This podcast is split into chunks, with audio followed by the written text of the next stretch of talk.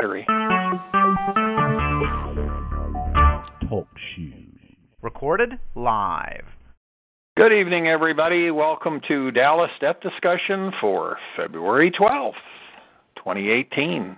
It's amazing that uh, we're almost halfway through February. It's we talk about how fast time goes, and when you're really busy with litigation and having fun, time does go fast. And we are busy with litigation, and we are having fun. We were just having some discussion before I started the uh, recording here, and we will have more during the call here because uh, things are starting to move along. But I have to get the stuff out of the way, the business as usual, and I uh, have something I want to read tonight. And I need to tell everybody that's listening that what you hear on this call surely is not legal advice. We don't know what it is. We can't give it. You have to get that from a bar licensed attorney, and none of us are attorneys. And uh, believe me, that's one of the last things I'd ever want to be is an attorney. Uh, so if you're looking for legal advice, please go find a lawyer. You're welcome to listen in and uh, hopefully learn something from the discussions we have here. But this is Dallas Debt Discussion. It's not the Dallas Legal Advice Line.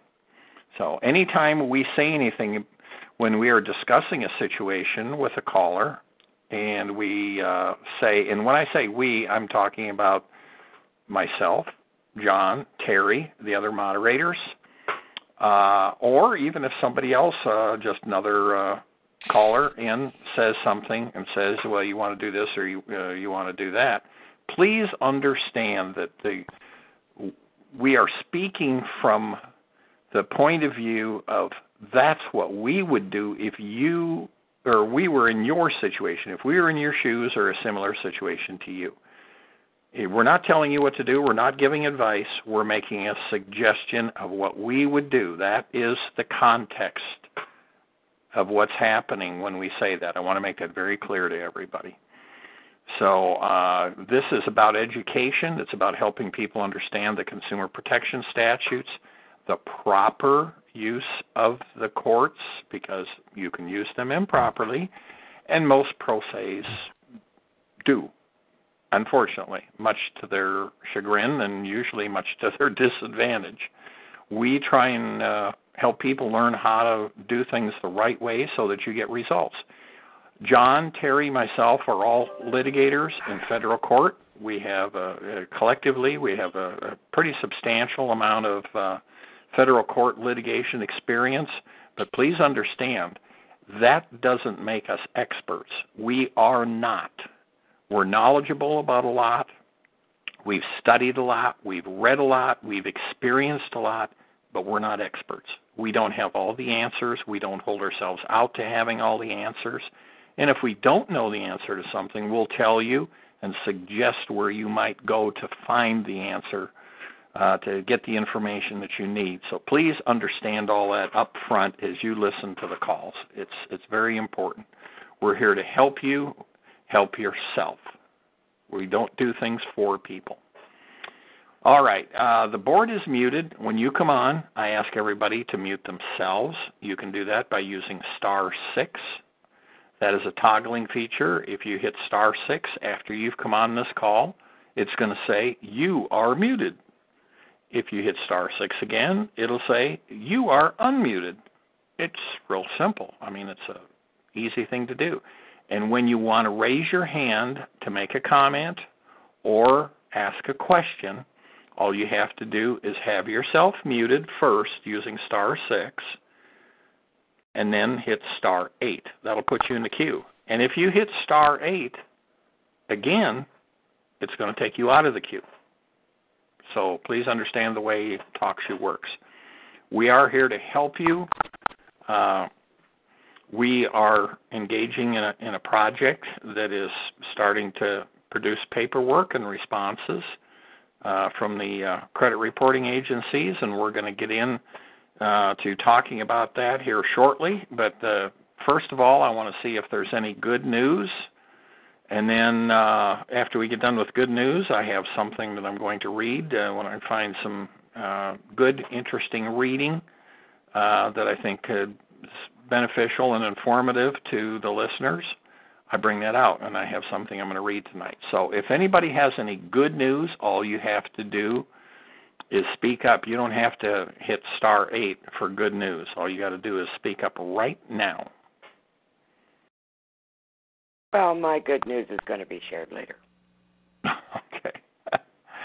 All right. Well, I don't hear anybody else. And of course, we always take good news. It doesn't matter when uh, somebody brings good news in. You know, we're always uh, interested in in hearing that. Well, mine is all connected yeah. with the project. Right, exactly. So that's we, why that's why we're going to wait. We're going to do that in a little while. And there's, you know, it's it's not just good news, but it's fun stuff. So we'll wait. Yep. All right. Well, I'm going to read something here. Most of you know that uh, I, uh, those of you that have been with us for a while, been listening in, know that uh, occasionally I find something that uh, I feel is interesting and uh, informative, and we have somebody that's making noise on the call. They aren't they aren't muted, so I'm going to mute them. All right, now uh, just checking the board here to make sure what we got. All right. I am going to go ahead and read this, and then we will move on to our festivities for the evening, should I say. Mm-hmm. Okay. The all important doorman. Picture this a tribal leader from a distant country visits the U.S. He's brought to a large apartment building in New York City. When he gets out of the car, he looks up at the great building and is quite impressed. A uniformed doorman exits the foyer and comes out on the sidewalk. The tribesman sees the gold braiding and brass buttons of his coat and immediately decides that this is a very important person. Again, he looks up at the building and says to the doorman, This is a very, uh, very great home you have. You must be very important indeed. Of course, if we were present, we might chuckle at the tribesman's naivety. The owners of such a great building would never greet people at the entrance. They leave such trivial tasks to hired servants whilst they run the real business without ever needing any direct contact with visitors as they enter the building. And in addition, doormen come and go. They are, after all, disposable. The owners, those who control what happens in the building, retain their positions over the long term and may remain anonymous if they so choose. We find this simple concept easy enough to understand, and yet we chronically have difficulty in understanding that in most countries, the president or prime minister, somebody's making noise on here. Not me. Yeah. Kind of irritating. I'm going to start again. We find this simple concept easy enough to understand, and yet we chronically have difficulty in understanding that in most countries, the president or prime minister is not by any means the man who makes the big decisions in the running of the country. We assume that because we were allowed to vote for our leader, he must actually be our leader. But as Mark Twain has at times been credited as saying, if voting made any difference, they wouldn't let us do it. Similarly, the man whose family took over the financing of Europe, Mayer Rothschild said, Permit me to issue and control the money of a nation, and I care not who makes its laws.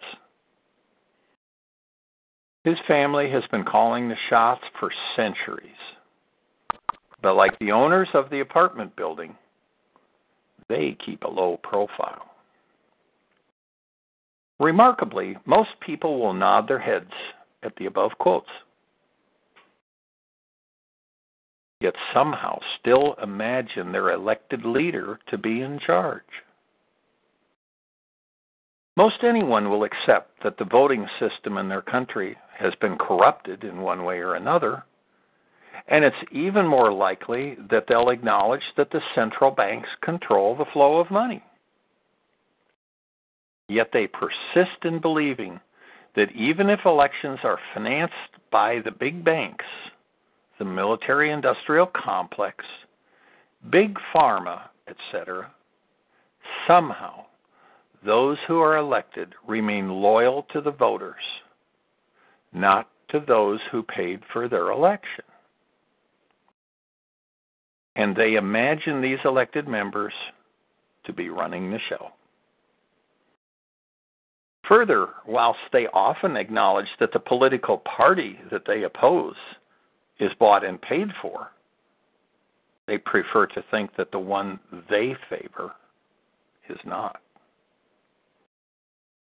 At this point, both the EU and the US are run by the deep state.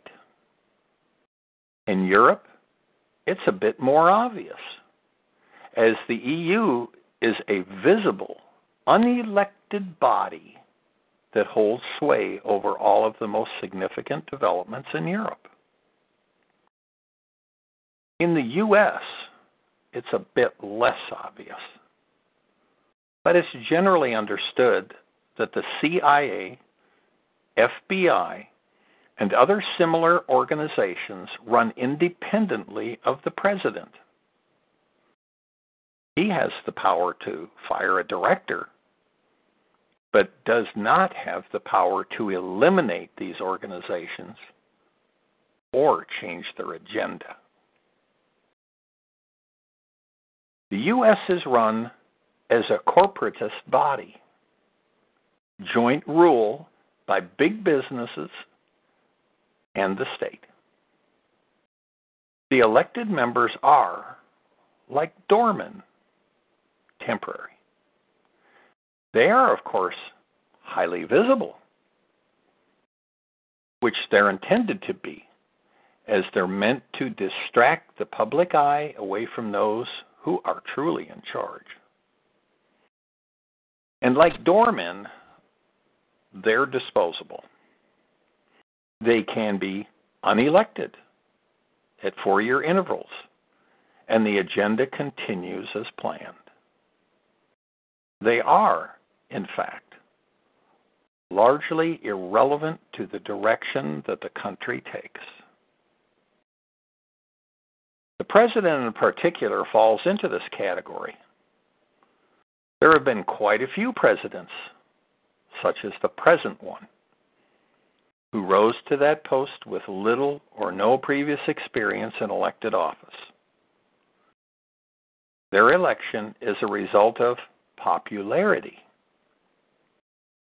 if they do a better job of creating campaign promises than their opponents, they emerge as the winners, even if they have no political ties, associations with other legislators, or previous experience in the job.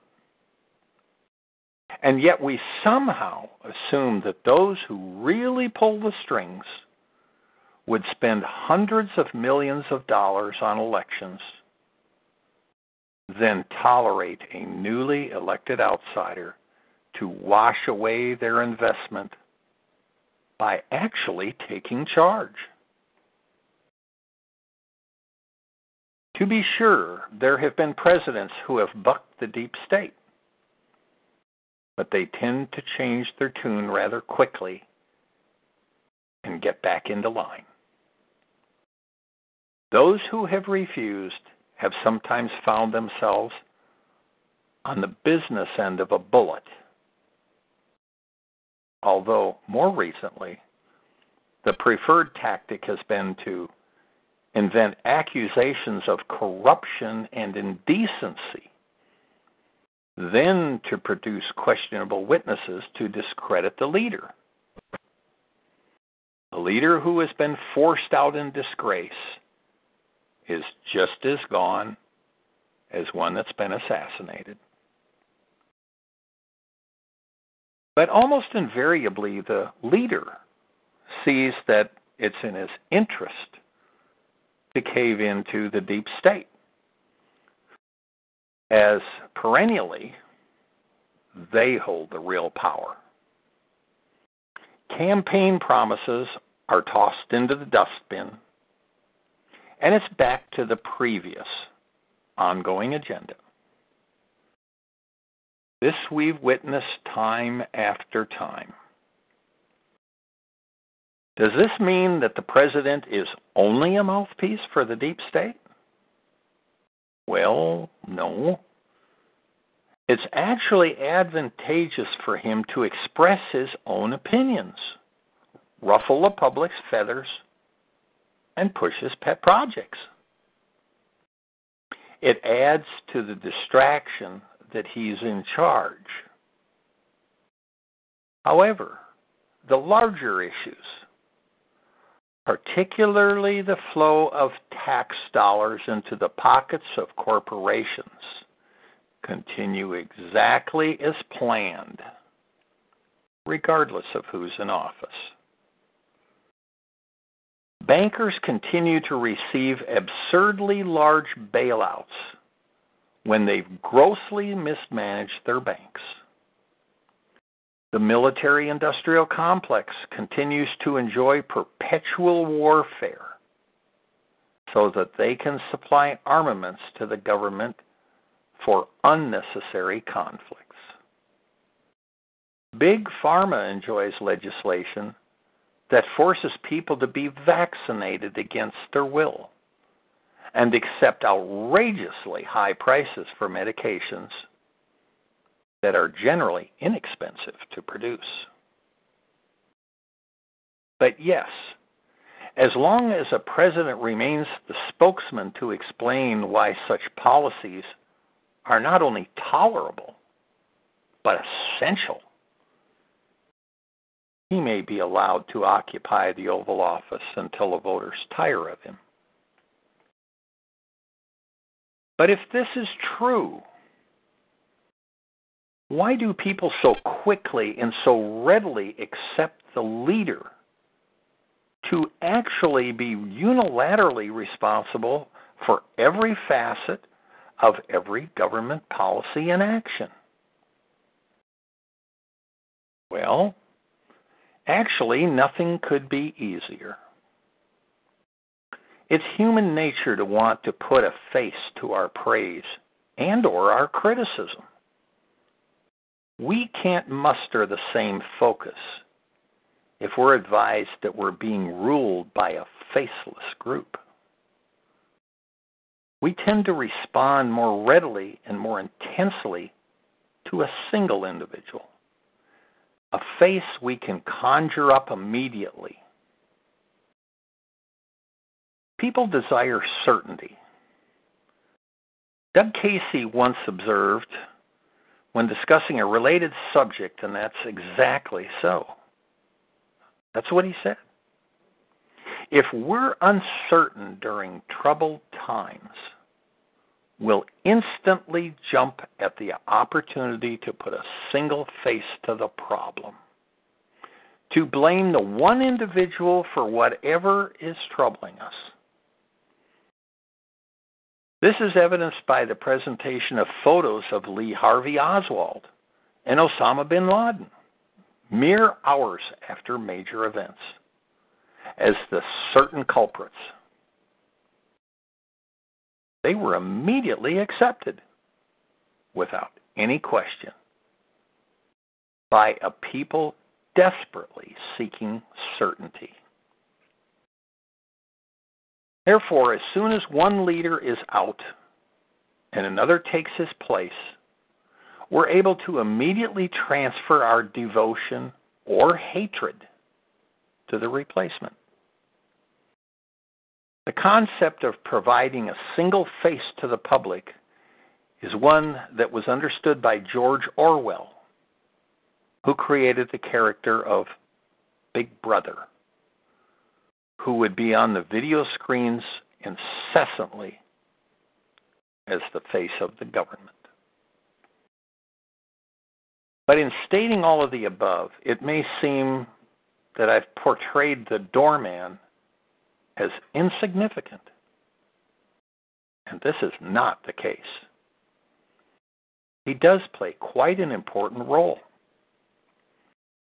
He's absolutely essential as he, more than any other legislator, creates a suitable distraction from those who really run the show. He's in front of the microphone, does interviews, is filmed almost on a daily basis, and is constantly credited by the media as being either the savior or the devil, depending upon which media outlet is providing the portrayal. And the shakier an economy and the greater the problems of a country, the more essential it is that the leader be visible. After all, when things go badly awry, someone has to serve as the fall guy. When this occurs, he is, of course, disposable. He leaves in disgrace or is voted out and a new puppet is voted in whose loyalty is again to the deep state, not to the voters. And most importantly, the real agenda continues as planned, regardless of whatever new campaign promises got him elected. This is not at all new. In 1933, Franklin Roosevelt introduced the Emergency Banking Act the day after his inauguration speech, in which he had assured the country that he would not mess with the currency. Campaign promises are dumped wholesale. The demeanor of the new leader may change dramatically and the new leader's very principles may suddenly evaporate after Election Day. However, the ongoing agenda does not. Regardless of who's elected or what party he professes to represent, we witness a continuation of the previous directions taken by those who truly hold the power. What's important to recognize is that no matter how large the apartment building may be, no matter how impressive the presentation of the doorman may be, he is just that. He is only the front man, and he is disposable. The deep state runs the show. Their presence is permanent, and their agenda is both ongoing and impervious to the whims of the voting public. My comments for tonight.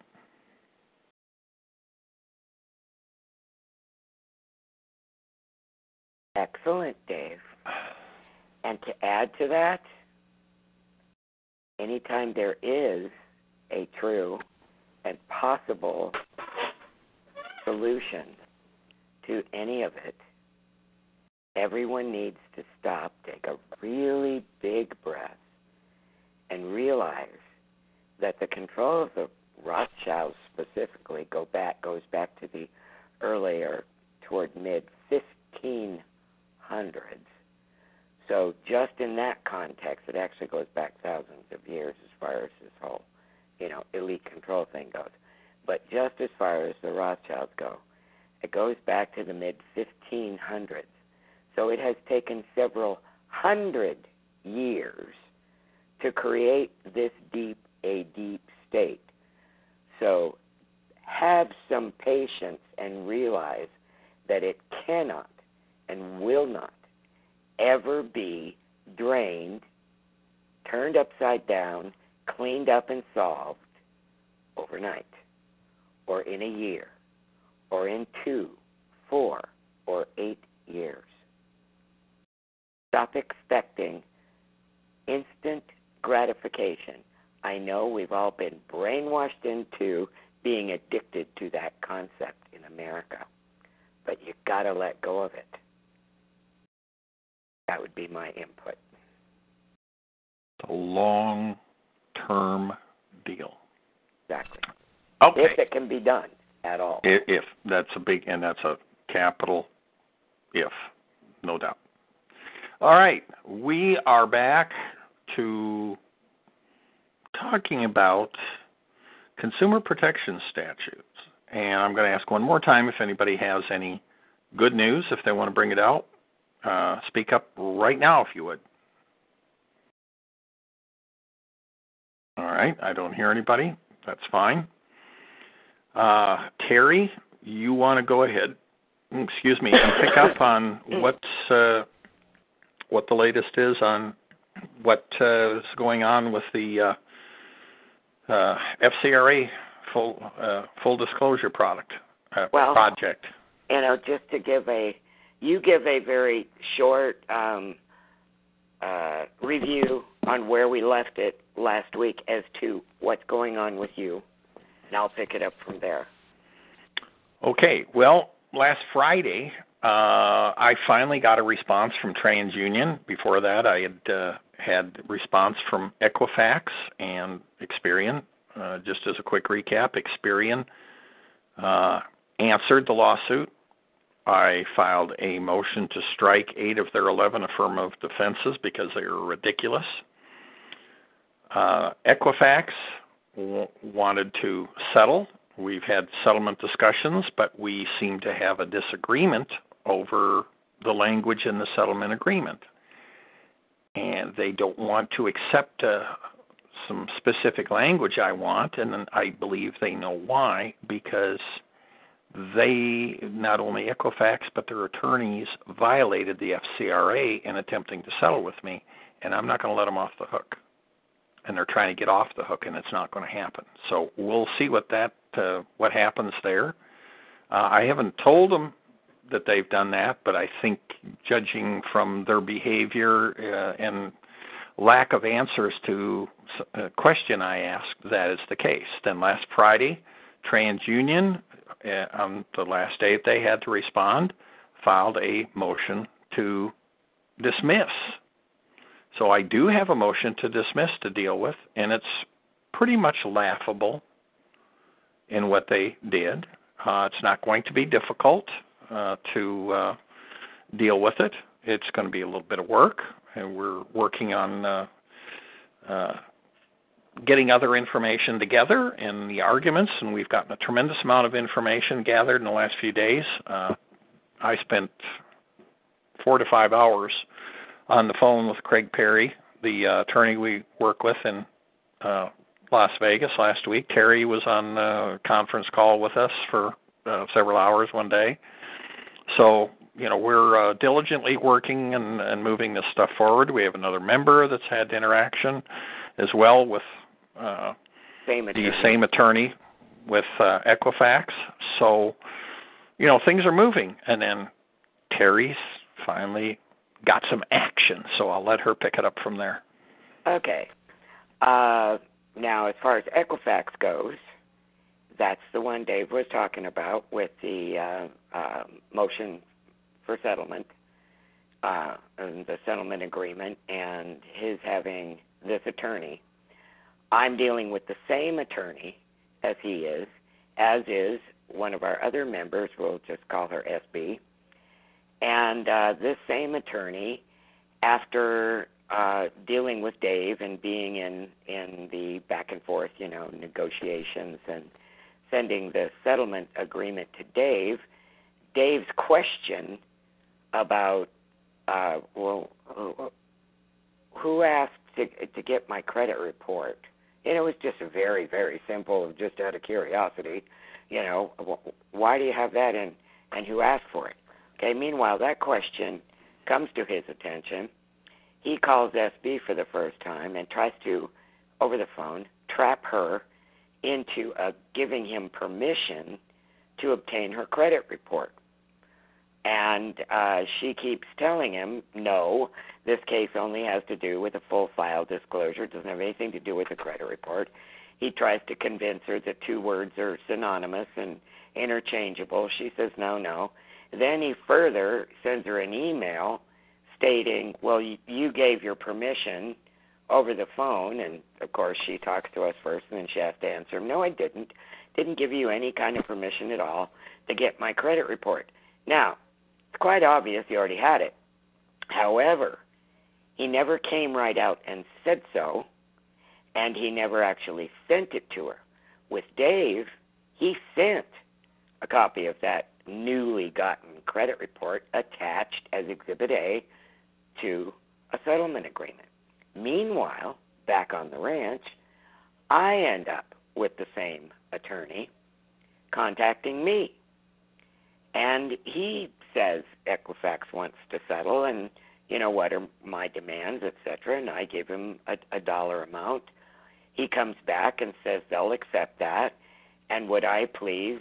Uh, and he sends me his version of a notice of settlement to put into the court. Well, I don't need some attorney from Equifax to be writing my paperwork. I already had one um, prepared, and I prepared it. I signed it. I sent it off to the court along with a copy to him. Then I, he also had sent me a W 9. I filled it out. I scanned it into my computer, and I, you know, I signed it, scanned it into my computer, and I emailed him back and said, "Here is your W 9 executed W 9, and I have mailed a notice of settlement to the court and mailed you a copy as well. Uh, notice I did not say I mailed the notice of settlement or your notice of settlement. I said a notice of settlement into the court and sent you a copy. He sent me an email back that said, I will uh, thank you for compl- you know so quickly, blah blah blah, and thank you for sending.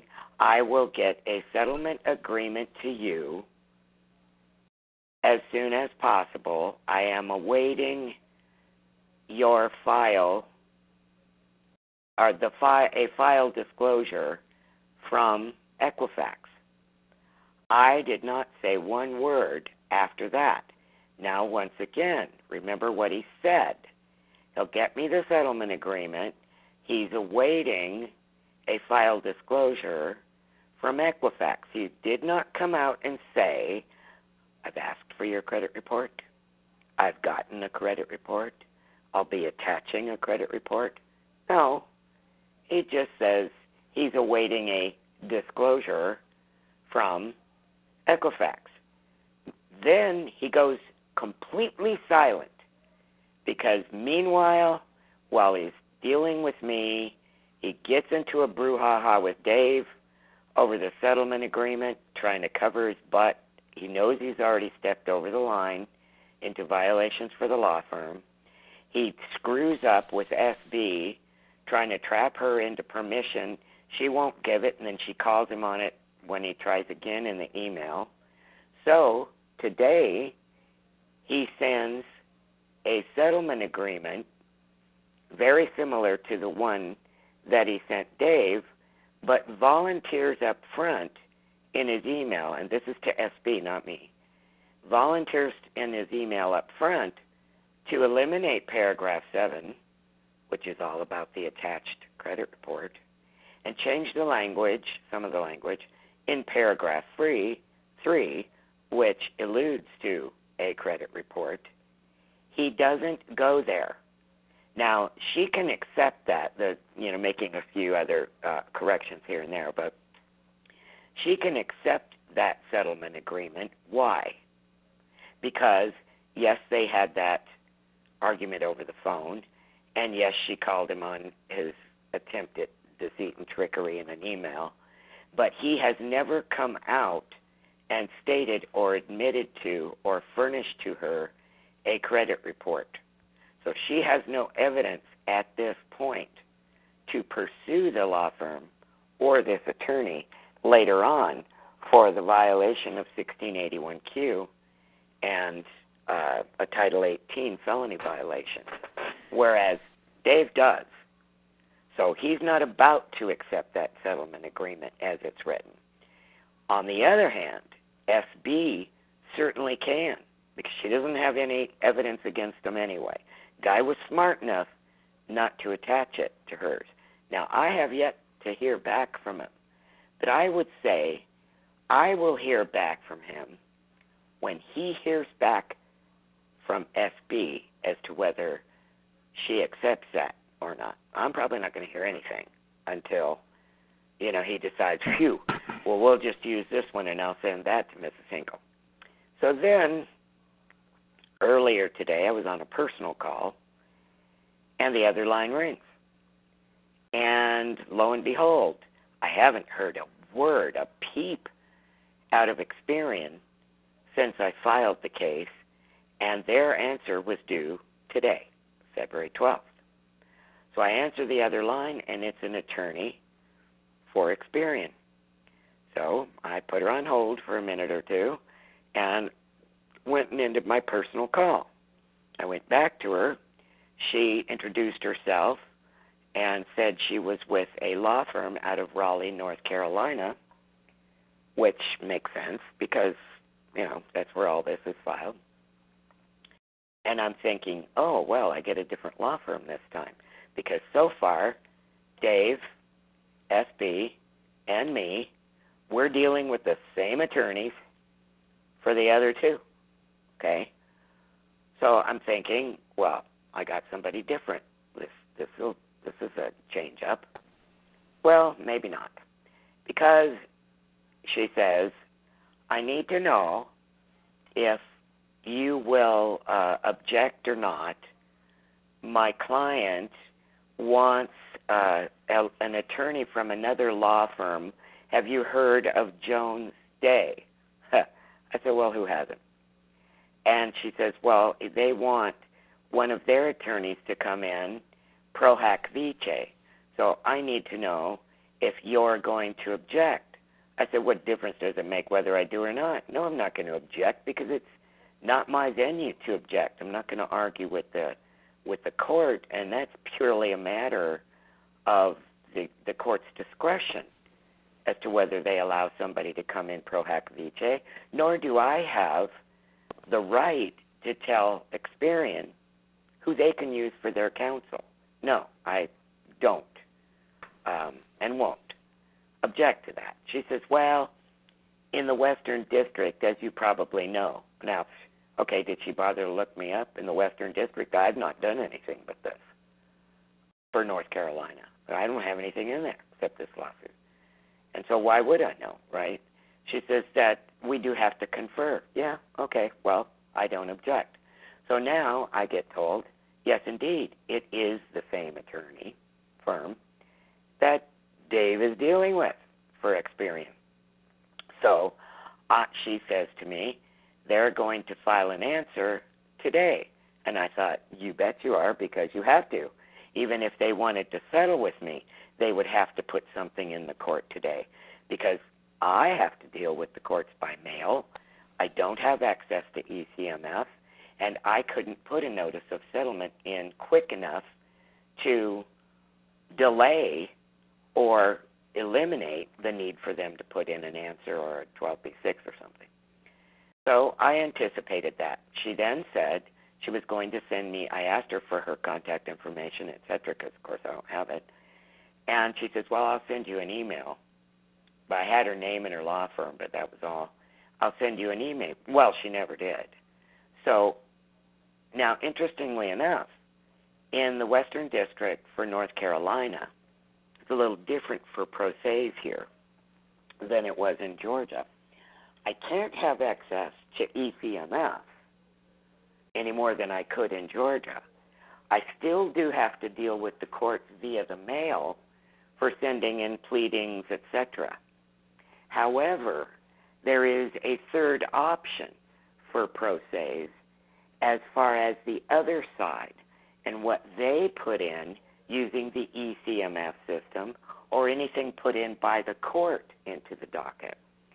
Any time, and I, I have to specifically put a written request into the clerks with clerks to request it, which I did.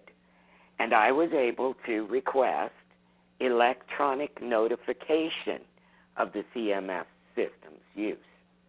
So every time they put something in or the court enters something in on the docket, the system automatically sends me an email letting me know what has been inserted into the docket and by whom.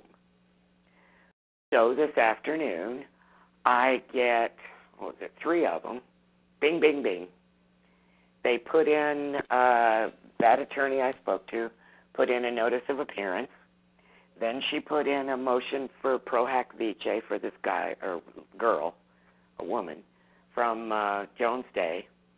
And then she put in Experian's answer which was just about identical to Dave's in the first part of it, as far as, you know, they go uh, paragraph by paragraph through the complaint and say, uh, no, not enough information or belief to deny or whatever, you know, the same old, same old crap. Then they get to the affirmative defenses. And we all know, because Dave shared, the affirmative defenses that Experian put in on his were absurd and ridiculous, and there were 11 of them.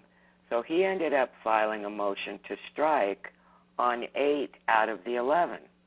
Now, mine only have seven. The first one is uh, simply that Experian does not allege or admit it has the burden of proof and blah, blah, blah um, and reserves the right to amend its answers or ad- assert additional defenses should investigation and discovery um, warrant it. Well, that's fine. I can't object to that. Then we get to the second one. Complaint herein and each cause of action thereof fails to set forth facts sufficient to state a claim upon which relief may be granted against Experian and further fails to state facts sufficient to entitle plaintiff to relief sought or to any other relief whatsoever from Experian. Well, that's not an affirmative defense. That's a reason for a 12b6. That's a denial. Yeah. Okay. It's a denial. It is not an affirmative defense. So strike that one. Then three, plaintiff has failed to mitigate her damages. And before I go any further, I have to say, here's where Dave and I's fact pattern differ greatly. When Dave sent the two letters, Dave got credit reports. When I sent the two letters, Experian responded to the first letter by saying, We don't believe you are who you say you are, and asking for further identification. So, along with the second letter I sent them, I gave them a utility bill and the driver's license and the social security card. Okay? Now, as a response to that second letter, zip, nada, nothing. They simply did not respond at all. And I said so in my complaint. So I got nothing from Experian and requested a full file disclosure twice and complied with their request for further identification and still got ignored and got nothing. So we get to three. Plaintiff has failed to mitigate her damages. Uh, hello. You had two chances. You didn't respond properly to the first one, and you just ignored the second. What do you want me to do? Get on my knees and beg? Or maybe jump up and down with my tongue hanging out like a poodle? Well, the bottom line is that's not a requirement. That it's not an affirmative defense uh, for statutory damages. Exactly. Only for tort. Number four. So two and three goes out the window. Experian is informed and believes, and thereon alleges, that any alleged damages sustained by plaintiff were, at least in part, caused by the actions of plaintiff herself and resulted from plaintiff's own negligence, which equaled or exceeded any alleged negligence or wrongdoing by Experian. Now, hold on here. First of all, I'm not pleading negligence. I am strictly pleading willful because they could get immunity if I were to plead negligence under 1681G. Only willfulness can be claimed under that. So that goes out the window anyway because a 1681G strictly has to do with willful violation and noncompliance. So, and how could I have caused any of it? I gave them what they asked for. I did everything properly. And remember, as we've told you guys to do, we attached what we sent, what they responded with, to the complaint. So eh, our cards are already completely on the table. We don't have anything else. There is nothing else. There need be nothing else. All our cards are right out there in the open. We've shown our aces and everything. All right there. So there goes number four. Number five. Any damages which plaintiff may have suffered, which Experian continues to deny, were the direct and proximate result of the conduct of plaintiff. Therefore, plaintiff is estopped and barred from recovery of any damages. I dared to request a full file disclosure and therefore I asked for it.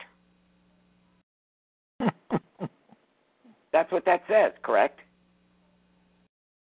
So yeah. there, there goes number five. Number six, the complaint and each claim for relief therein that seeks equitable relief are barred by the doctrine of unclean hands. Somebody give me a bar soap. Well, it's just like in mine. Uh, unclean, a affirmative defense of unclean hands, laches, estoppel, without specific facts uh, associated with it, is not an affirmative defense. And the last one, number seven, Experian reserves the right to assert additional affirmative defenses at such time and to such extent as warranted by discovery and the factual developments in this case, which, as you recall, is simply repeating number one. So they can keep number one and number seven, but the rest are going out the window. Now, I was doing a little research, uh, and I came across a very good article written by an attorney cautioning other attorneys about using boilerplate, ridiculous affirmative defenses and ending up with no defenses because they're just throwing them out there like a grocery list. Okay? And many, many courts have now adopted the same standard in regard to motions to strike affirmative defenses as the standard on motion to uh, dismiss on a 12b6, the Twombly Iqbal standard. So it has to be plausible. Right, and those those courts have held that uh, by by adopting that standard, such an approach requires a defendant to plead sufficient facts in support of its defenses as both its non conclusory factual content and the reasonable inferences from that content must plausibly suggest a cognizable defense available to the defendant. And I've got a bunch of, you know, uh, case law, etc., to rule that. And if you go to both Rule A2 and Rule B of Federal Rules of Civil Procedure that require a short and plain statement in the pleading of claims and affirmative defenses, it follows that both plaintiffs and defendants must plead sufficient facts to put the other side on notice of the basis of their defenses and claims. So, now here we are at the end of another Monday. Very interesting.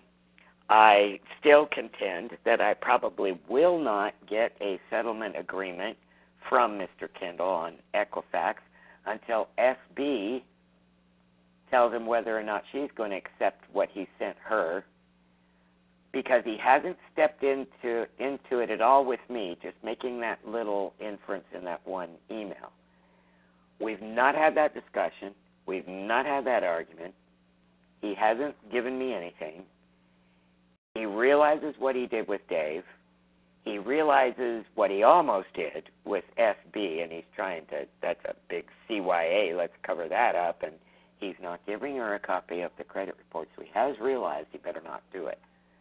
So that's where I think I stand with them. And this ridiculous answer here, I am preparing exactly the same thing Dave did a motion to strike affirmative defenses. And I'm still waiting to hear from TransUnion altogether because she called last week another attorney, which is the same firm that Dave has with TransUnion, while I was in a conference call with Dave and Craig, and I told her to call me back in a half an hour because I was on the other line, and she never did. So I haven't heard a word from TransUnion. That's my fun and my good news for the day.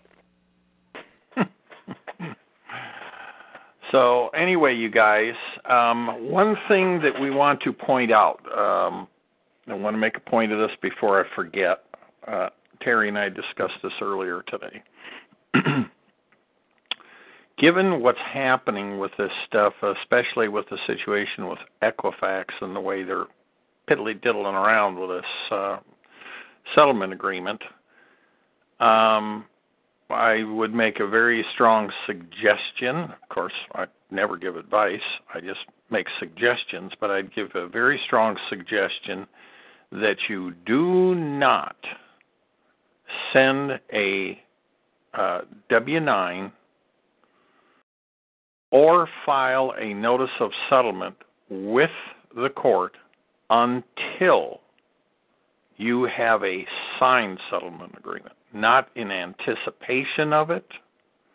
You wait until you actually have a settlement agreement that you can and will sign. Then you provide. Once that's done, you provide the uh, W-9 if you know you're going to do that, which generally we don't have a problem with that. We know how to deal with that. We've discussed that before and then you file your notice of settlement with the court. Don't do it before anticipating you're going to do that because I think very possibly what I'm going to end up doing here is the notice of settlement that I filed is basically going to be reversed. I'm going to have to reverse it because I don't think we're going to have a settlement. Because yeah. somewhere along the line, he's going to get notified that he's going to get sued. Their law firm is going to get sued, and there's going to be another action against uh, Equifax for giving them my credit report uh, without the proper certification. So, um, you know, if they want to settle that without a lawsuit, that's fine. But uh, I'm not letting them off the hook. I'm not uh, signing an agreement and, and letting them walk away with that. Now, you're right. going to violate my rights like that and be that stupid, then you know you can pay. Yeah, and for anyone that gets get stuck in that situation, um, like we've discussed on the call before, uh, when you arrive at a settlement orally, that is enforceable, but you should follow up with an email outlining the terms. You have to strike first and say, you know, dear Mr. Mack, based on the based on our discussions, I'm willing to accept blah blah blah blah blah. Thank you, you know, and you send that over there quickly. But for anyone that's been caught or is a pissing match with them, there's a case called Roscoe versus Equifax from the Northern District of Indiana, 2015, where Equifax tried to say that they had an agreement after a hearing. And as the court said, you know, contrary to Equifax's assertions, the circumstances surrounding the, the hearing are more reflective of settlement negotiations and an actual settlement agreement, blah, blah, blah. The case outlines what what the legal standard for a settlement and how this whole thing falls apart you know just because the lawyer's trying to insert his foot in your mouth doesn't mean he has the right to do that. Exactly. Uh, now that one leaned on Indiana law, which you know talks about what a binding settlement is, but you know just because they try to say you agreed to something doesn't mean you did. And if they if they recorded a phone call and try to say that, see if you're in a one party or a two party state and what that opens up. You know, there's there's lots of traps out there that they can fall into, and um, hopefully, no one's going to get stuck that way. But Right, it's interesting. y- it's know, really interesting how this is evolving. basically Dave is in a, in a different position. Dave is in a position where if he accepts their settlement agreement, he's waiving his rights to uh, pursue violations that have been via, that have been uh, perpetrated against him during this negotiation by the attorney's firm and Equifax. Okay, now SB and me, we're not. We don't have any solid evidence of that. So there's there's no no reason for us not to accept it if they get rid of paragraph seven and that language in paragraph three. Right. So, And you know, the different int- position. Go ahead. The interesting thing is, if you dig into your research, you can find cases where Equifax knows it shouldn't give a credit report to an attorney. Well, they know that they can't give it to anyone who doesn't have an enumerated permissible purpose under 1681B, and they know the attorney. no, but I don't. mean, they they know what the, they they are aware of the law. They are aware they're supposed to comply with the law. They should have policies in place, but there are cases out there of similar, similarly situated individuals, and so the ability to plead willfulness is going to be pretty easy that it was willful disregard that harmed the consumer, which opens them to punitive damages. Yes. And they should Now- be very lucky that we haven't gone after that. We're happy with the statutory damage of a thousand dollars. If if you think we need to go forward and we need to go after punitive, I'll be happy to amend my complaint and do so. No, but I think I think in in in Dave's case, they didn't step in a bear trap. They stepped in a daisy. They stepped on a daisy cutter. yeah, they do. They just haven't. They just haven't lifted their foot up yet. They, yeah, they It's they're, kinda- getting ready to blow themselves up with what they've done, and they, I, I'm sure he knows it because I I sent that email to his assistant that had sent me the uh, settlement agreement with the credit report attached, and uh, um, I I emailed her back, and I just emailed it to her. I didn't CC him on the email and I said, um, uh, "I'm I'm a little confused. Uh, um, wa- was it that Equifax uh, provided the uh, uh, credit report and asked you to forward it to me, or did you request it from them? I would appreciate a response." Well, I didn't get anything. no. And then finally, two days later, when I hadn't heard anything, I emailed him about it and I asked him about it. Oh well, uh, she forwarded your email to me, and I'm thinking, okay, well then why didn't you answer, Dumbo? And uh, uh, he says, well, she was doing that at my direction. And I, yeah, I understand that, but you know, I'd like to know, Right. and I don't have an answer to the question. And then it's a further indication when you see what was sent to SB as opposed to what was sent to you, and the voluntarily, uh, the volunteer motion of taking out paragraph seven, and then I don't get anything yet. Yeah. Well, he took out of hers exactly what I told him had to be out of mine. That yeah, what got him in trouble in yours. Yeah. So,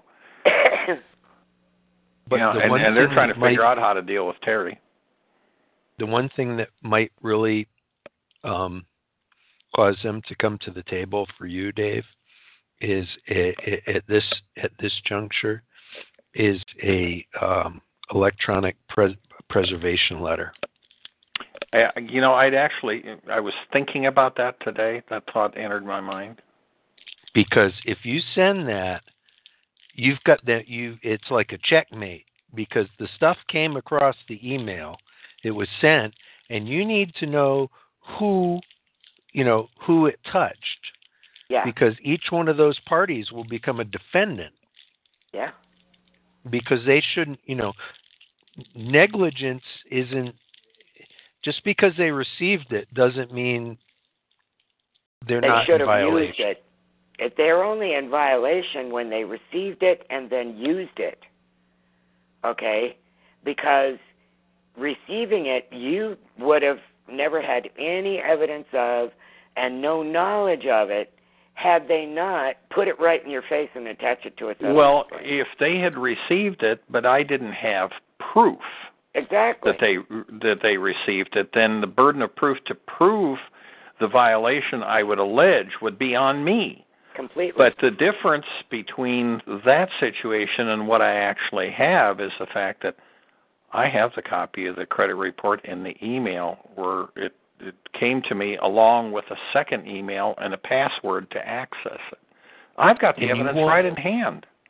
and you won't know who looked at it, who opened it, where the you know whether it was sent as a report to them secured or if it was sent as an open file and they secured it. You won't know until you get in there and dig around and do discovery with some electronics expert that can go in there and raid their computer database. Now, I think uh, uh, the letter of electronic preservation is called for, Dave. Yeah, I well, like I said, I was actually thinking about that earlier today. It's very powerful. Well, uh, they get that, and they're going to be going, "Oh, Then he knows exactly where you're going. Yeah. And is, Now- Equi- is now, Equifax going to want Yeah. to hold up settlement with you and getting rid of you just to protect something their dimwit lawyer did? To protect him? No. Yeah, now, John, throw the I, lawyer under the bus. yeah, I have not utilized that. Um, is is that something I'm I'm going to guess you've probably uh, seen that? Is that something that you uh, file with the court, the notice to them, and serve them with it, Uh, well, you, so you- it becomes a part of the uh, the record? you do that with the court if you're in an active case with them, but it is something that's done, you know, like in a slip and fall case. You know, you slip and fall in the grocery Mhm. store. The lawyer sends the preservation letter to the grocery store long before they ever file a lawsuit. Right. The But, sooner, the sooner, the sooner after the violation occurs, the the more it powerful it is Right. because that shows that you're pointing out that that evidence that they need to preserve is crucial to your case. Right, but my po- my point Mhm. my point here is it give let's let's just use my situation as an example here. You know for me to learn because I'm not familiar with this you know here here you guys this is something I've never been done never been involved with. I'm aware of it but uh John may may know the answer to this for sure. He may not but I'm going to ask him. In my situation is this something where I would draft a document and I would file it with the court directing them to do it so it puts it on the public record and send them a There's copy two- of it or is it outside of the judicial There's two sides to it. There's the side of your ability to sue the law firm and all the people within the law firm that touched the tar baby. And that would be by a letter to the law firm uh, you know, doc, uh, evidence preservation letter, document preservation letter, whatever you want to call it, Via snail mail. via snail mail with a extra copy via email. Let them know ahead of time, and then you know, mail them a certified return receipt copy for the future litigation. But because it affects the current defendant in your case, or a, or a current defendant in your case, that in itself is some reason you want to have that preserved because if they fail to settle with you now, you can amend your complaint to add that violation on. Right. So It's- it's- it's file not- file a copy of it with the court. Well, my recommendation to you, and it's not legal advice, would be to consult with your trusty, handy dandy uh, federal Yeah, to rules talk to of civil trials. No, no, no, no. Oh, In I can the, talk the, to Craig too. The, the books that we have, Yeah. and they've got the they've got the newest version or the 2015 version has the electronic uh, notice in there for preserving electronic evidence. Okay. You know what I'm talking about. Yeah. Federal rules. No, no, I yeah, no, I know what you're talking about. You can. You I'm- can I'm looking at my the book. It's sitting over there. I'm not going to get up. Mhm. But that because I've done it. Okay. Well, You see, know, that's and, that's the and thing. had a lawyer go, "What the, f-? you know, you, you know, they're not going to let you go in there and you know bring in a expert, you know, to go through their whole computer system. Let's see what the court says. well, then, then then settle with me. Exactly. Yeah. Pay me. But I mean, just you're going to end up. Yeah.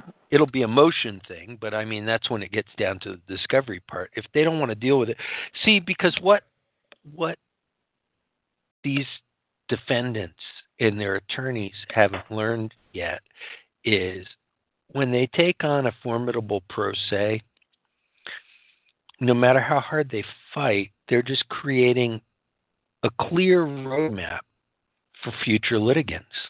Yeah. and bigger and better pro save. Exactly, because it, Yeah. it, it it's memorialized on Pacer for future Yeah. litigation. Right. And that's why you out. did what you did down there in Florida with your stuff. Yeah, because it just and hey, look at it. And by the way, if you have recap, it doesn't cost you a penny. Exactly I- right. Yeah, I noticed every single document on my docket is recapped.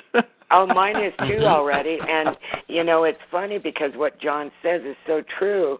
They're not only creating a roadmap and blueprints for future pro se litigants and attorneys as well, but um, they're providing that that roadmap and blueprint free of charge to anybody who wants it. right. That's right. Now, perhaps the attorneys are doing that to fill their litigation bucket, uh, you know, to the detriment of their client. You know, Yeah. it's just a more sophisticated Miss Witch. You never know. Well, it's it, they're whatever they do is always going to be thinking in terms of money in their pocket. Just Well, make yeah. no mistake about that. Nobody forget Yep. that. Yep. That is all That's a the basis given. for everything everything they do. And Well, they know these particular firms we're talking about that we're dealing with, they know very well already how far their clients will let them go with billable hours. They Mhm. already know. As far as they need to. Yeah. So we're talking the deep pockets here. And it and it's a little bit different chess game with them than it is your fly by night local attorney firm. Mm-hmm. Well, I'm really glad that everything on the docket is is recapped. That means people are out there looking, and and you know we want you guys to do that. Hopefully, you can learn from what we're doing and uh, how we respond to things. It gives you an idea how to structure things, how to write it, and uh, there is some case law that's that's out there that we use, and there will be more that will be put in documents that will be beneficial for you guys. Plus, we're going to have other case law that's going to be made available. And you know, Uh, Dave, there's another there's another rule attached to recap that's a benefit to everybody out there, and that is that in your own case, when you're in your own docket, whatever orders the court puts on the docket Like if the if the judge were to rule now on Dave's motion to strike, for instance, that would be a court ruling, all right, or a court order of some sort. Anything that's put on the docket by the court, we don't have to pay for when we download it, but it still gets the recap label on it. Okay, so that's truly a free recap. For the rest of the stuff on recap, whoever downloads it first is the one who ends up paying for it. And that's not always us. In our case, me and Dave, our dockets, thank you whoever did it because everything's been downloaded in mine already, and uh, not by me. And so it's re- it's recapped for me. Well, but w- what's what's helpful is there's going to be different people that'll get there first. Yeah. So y- everybody's going to be kind of contributing a little bit. You know, maybe maybe you pay for it this time, and 30 other people get it free. Um, but somebody else pays for it next time, and you get it free and stuff like that. Yeah. So But then all the orders that are put in by the court, if if I download them first, and I usually do, and now I'm going to get you know electronic notification, so I will go to the docket and get them because I want the court stamped document for my records, you know. So if it's something put in by the court, I'm going to do that. Well, that automatically recaps it for everybody else, even though I didn't have to pay for it. hmm Now, something that uh, everybody needs to keep in mind uh, this Friday will be two weeks since I filed my uh, uh, motion to uh, strike affirmative defenses. Well, usually they put in an opposition, don't they? hmm and I believe there's 14 days to respond to a motion in motion practice. So I'm going to guess that by this Friday there's going to be an opposition to my motion to strike. So that's going to be another thing to look at and learn from, see what's there, and then I would have to look at that and decide whether I wanted to uh, put a reply into that. So we'll just have to wait and see. But you know, once you start into motion practice, and especially if you've got three defendants, you're going to have a number of different things going back and forth. Once things start, it's going to be like a, uh playing three ping pong games at the same time. Three ring circus. Yeah, three ring circus. So, uh, and I I just don't think that I'm going to end up settling with uh, Equifax at least in in the real short term here. I I think uh, the settlement that looked like we were going to have is not going to happen because of the what they did with me. And uh, I'm just trying to figure out the best strategy for when I want to spring it on them. That you know, hey, uh, the reason I won't sign that is because both you and your client have violated the FCRA during the settlement uh, negotiations here when you got my credit report. There's a felony involved, plus there's uh, violations of the FCRA by both. Now, you know, how do you want to handle this? Jesse's famous words. How do you want to handle this? You know, do you, do you want to settle this? Um, do I want to amend my complaint and bring your attorneys in and bring another claim against uh, Equifax, or do I want to file a separate lawsuit and then you got to pay the filing fee for that? And You know, then how do you- how Equifax has to it? get, and then Equifax has to get a different law firm know, how do you on want to the handle it? existing case. Is that what you want to do?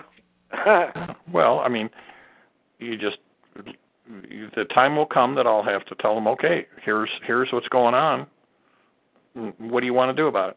How do you want to handle it? Do you want to do it this way or that way? Do you want to settle it? Because we're going to do it.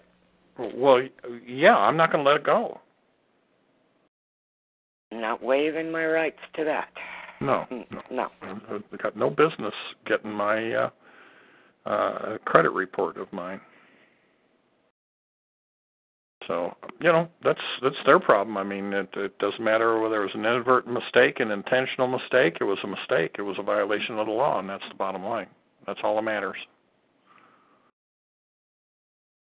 All right, we have some people with hands up, so we're going to go to Q&A, and we are going to go to Northern Northeast Illinois. I had to mute you and unmute you. Go ahead with your question.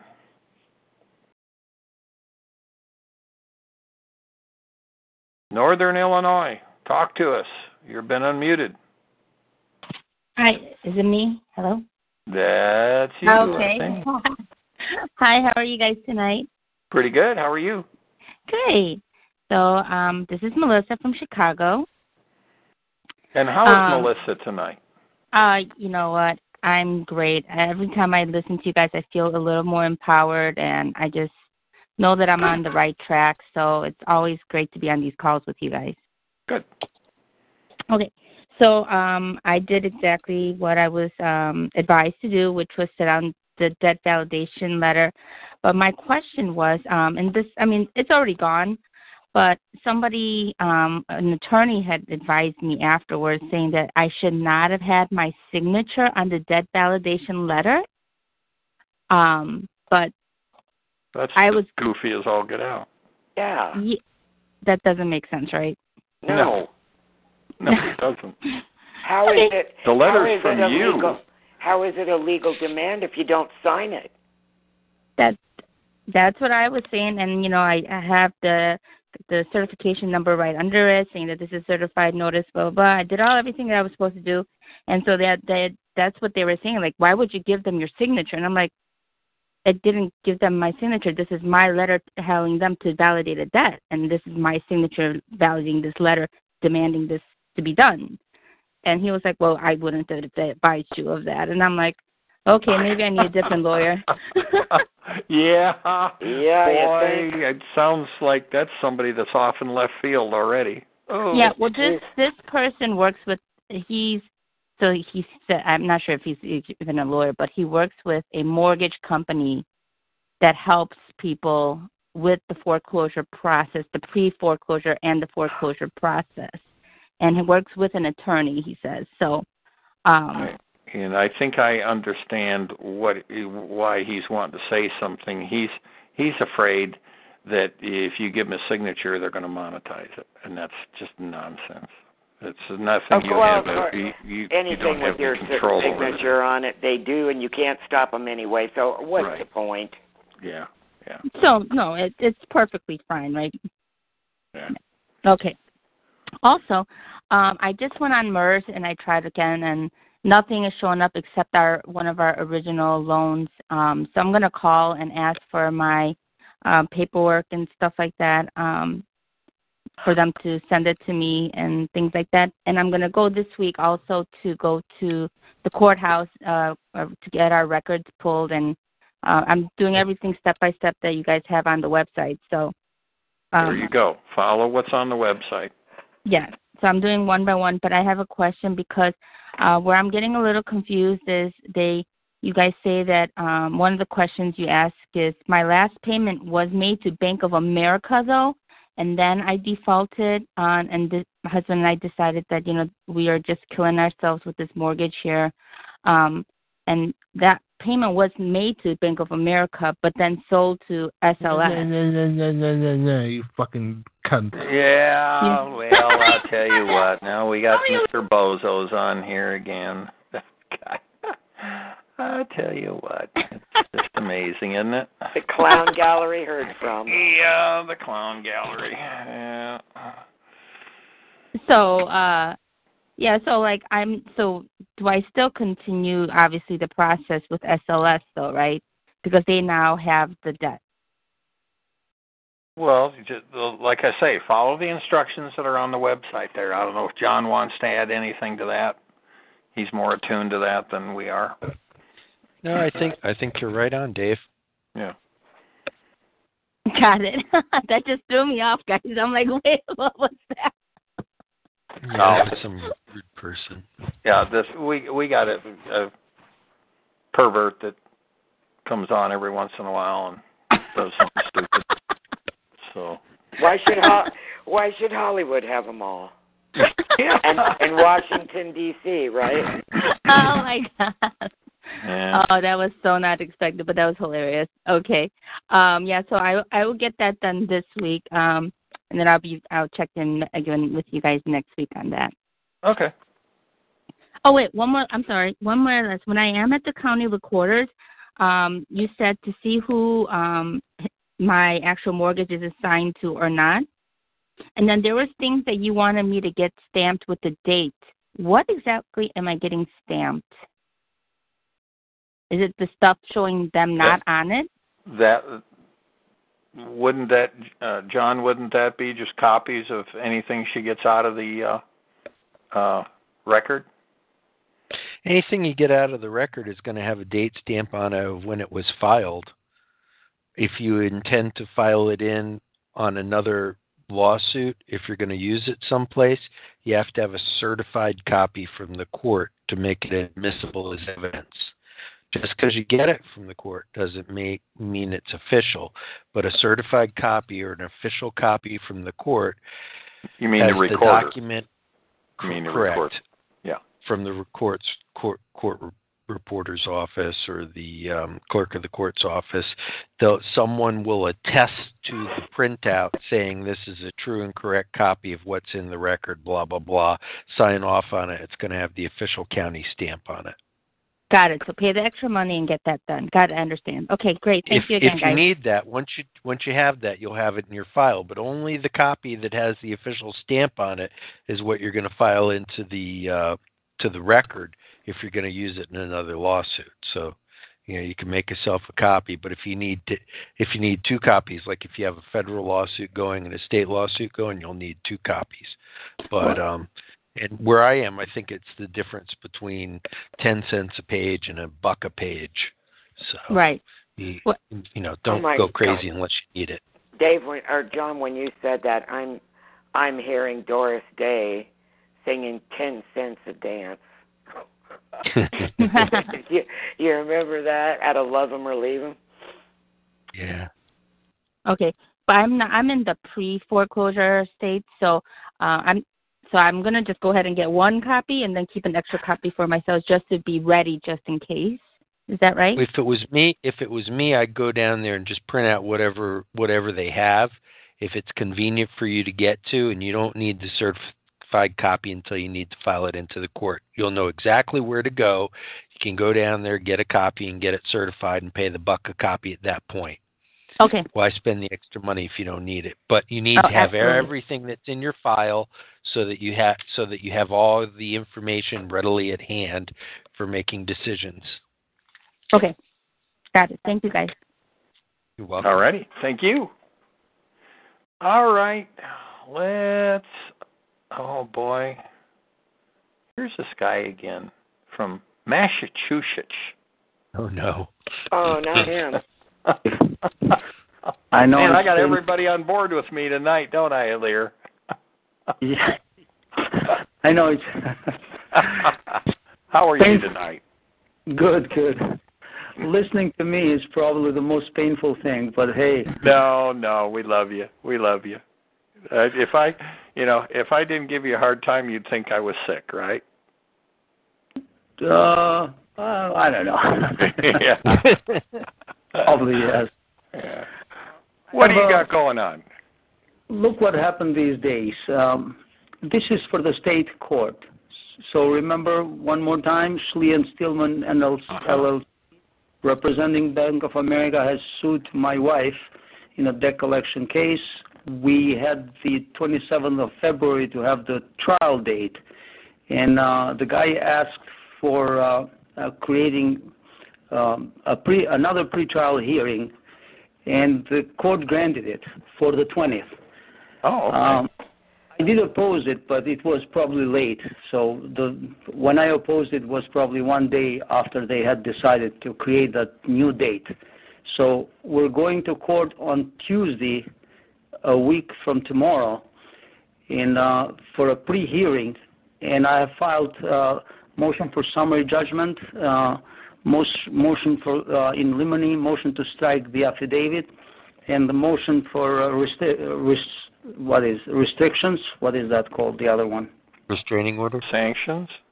Sanctions. Yeah. Motion for sanctions, and he has filed a motion for summary judgment. The only thing that he based his uh, motion is he has photocopies of uh, statements and checks, copies of you know um, what is that called? Clear checks.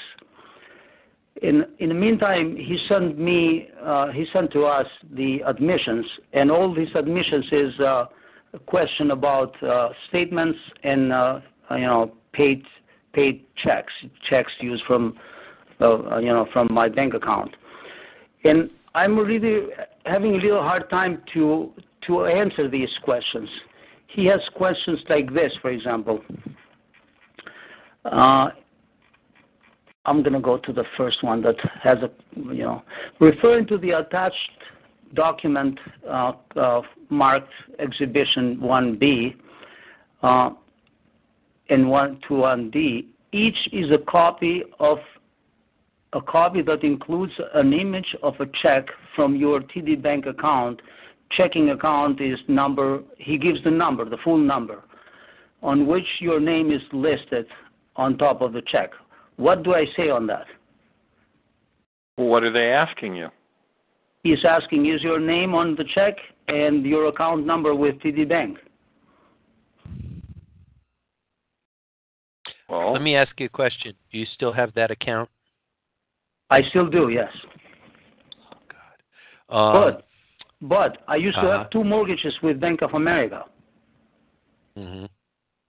So uh, no matter what, it was easy to to find paychecks because I've paid, you know, probably for nine years mortgages with Bank of America till they transferred it. Right, but are those checks for the mortgage? No, those are for the uh, uh, credit The card. alleged, the alleged account.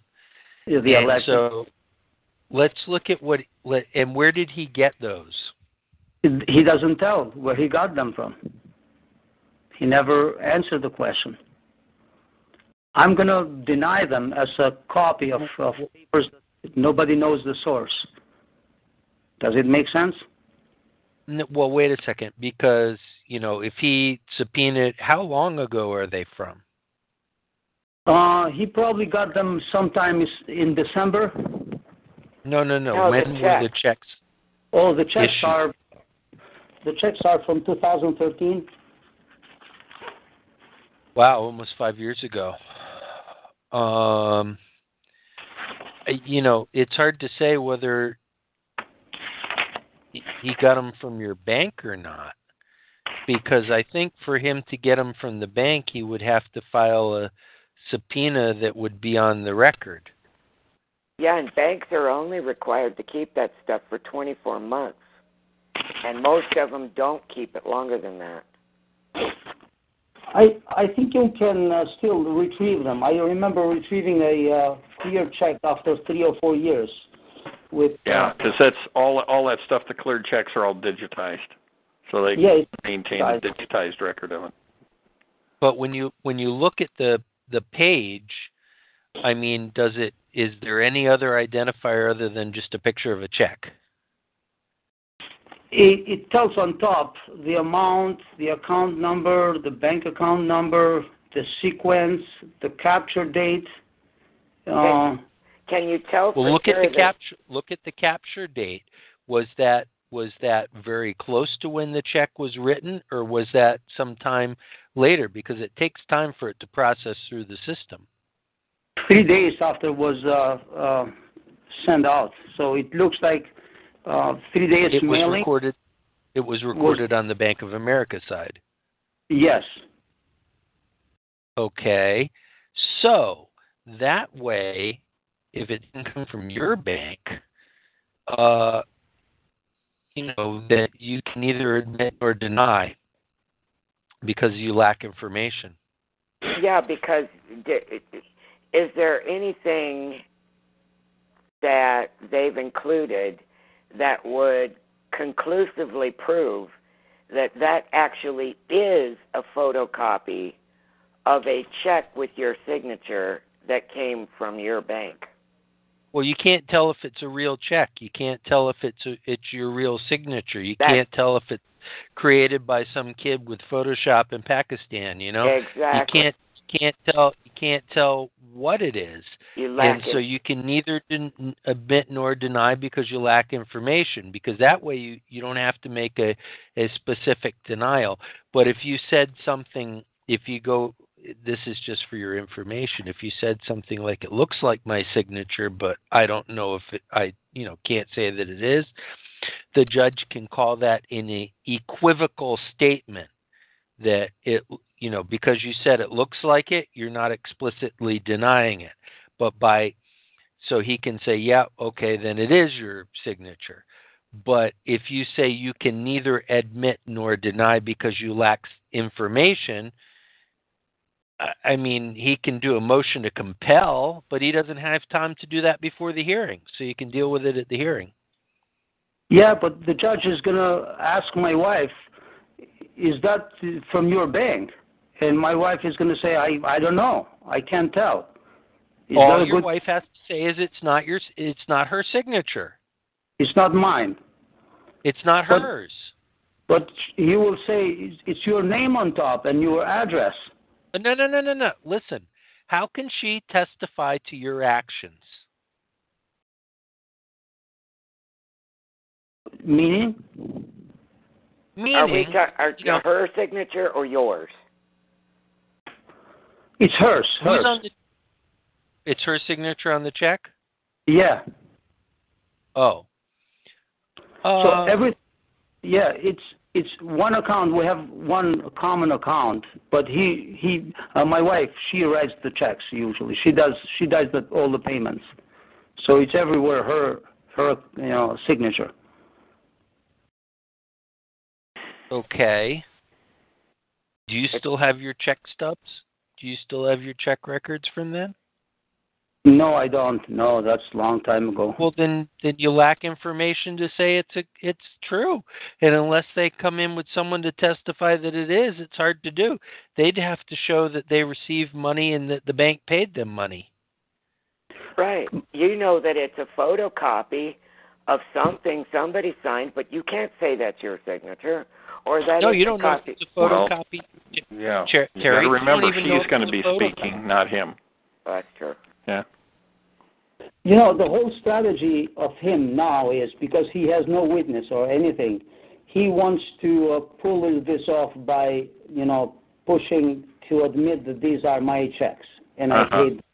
Yeah, showing That's, a track record of payments on the on the stuff. Yes. Yeah. I understand what he's where he's going. But he's but I'm going to state everywhere that lack of information I can't admit or nor deny lack of information. No, I deny lack of information. Correct? You can't admit well, or deny because you have a lack of information. Yeah, right. If if it's an admission, okay, you know, admissions are admit or deny, admit or deny. So that's why. So you don't put yourself, you know, if you don't, so you don't put your tit in a ringer. Um, you say you can neither admit nor deny because of lack of information. And that's sort of okay, well, he's not admitting it, but he's not denying it. But if you deny it to the court and it's something they can prove up, then you've lied. But, but and that's something from way back in 2013. She can't remember back in 2013. Right. And she doesn't have her records. She doesn't have her records. And, you know, it's it's an image of something, but it could it could have been created in Photoshop. It you know this is and and that's where you then you have to start to argue.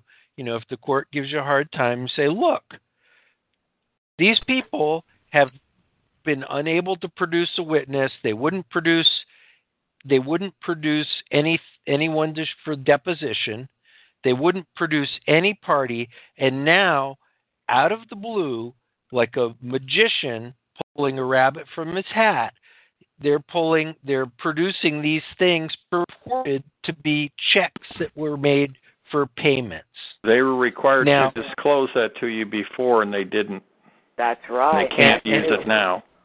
And Your Honor, Your Honor, I know that you haven't been living under a rock, and I'm sure you're familiar with lender processing services. And as an analogy, in the mortgage industry, lender processing services specialized in creating evidence using electronic means to illegally foreclose on properties.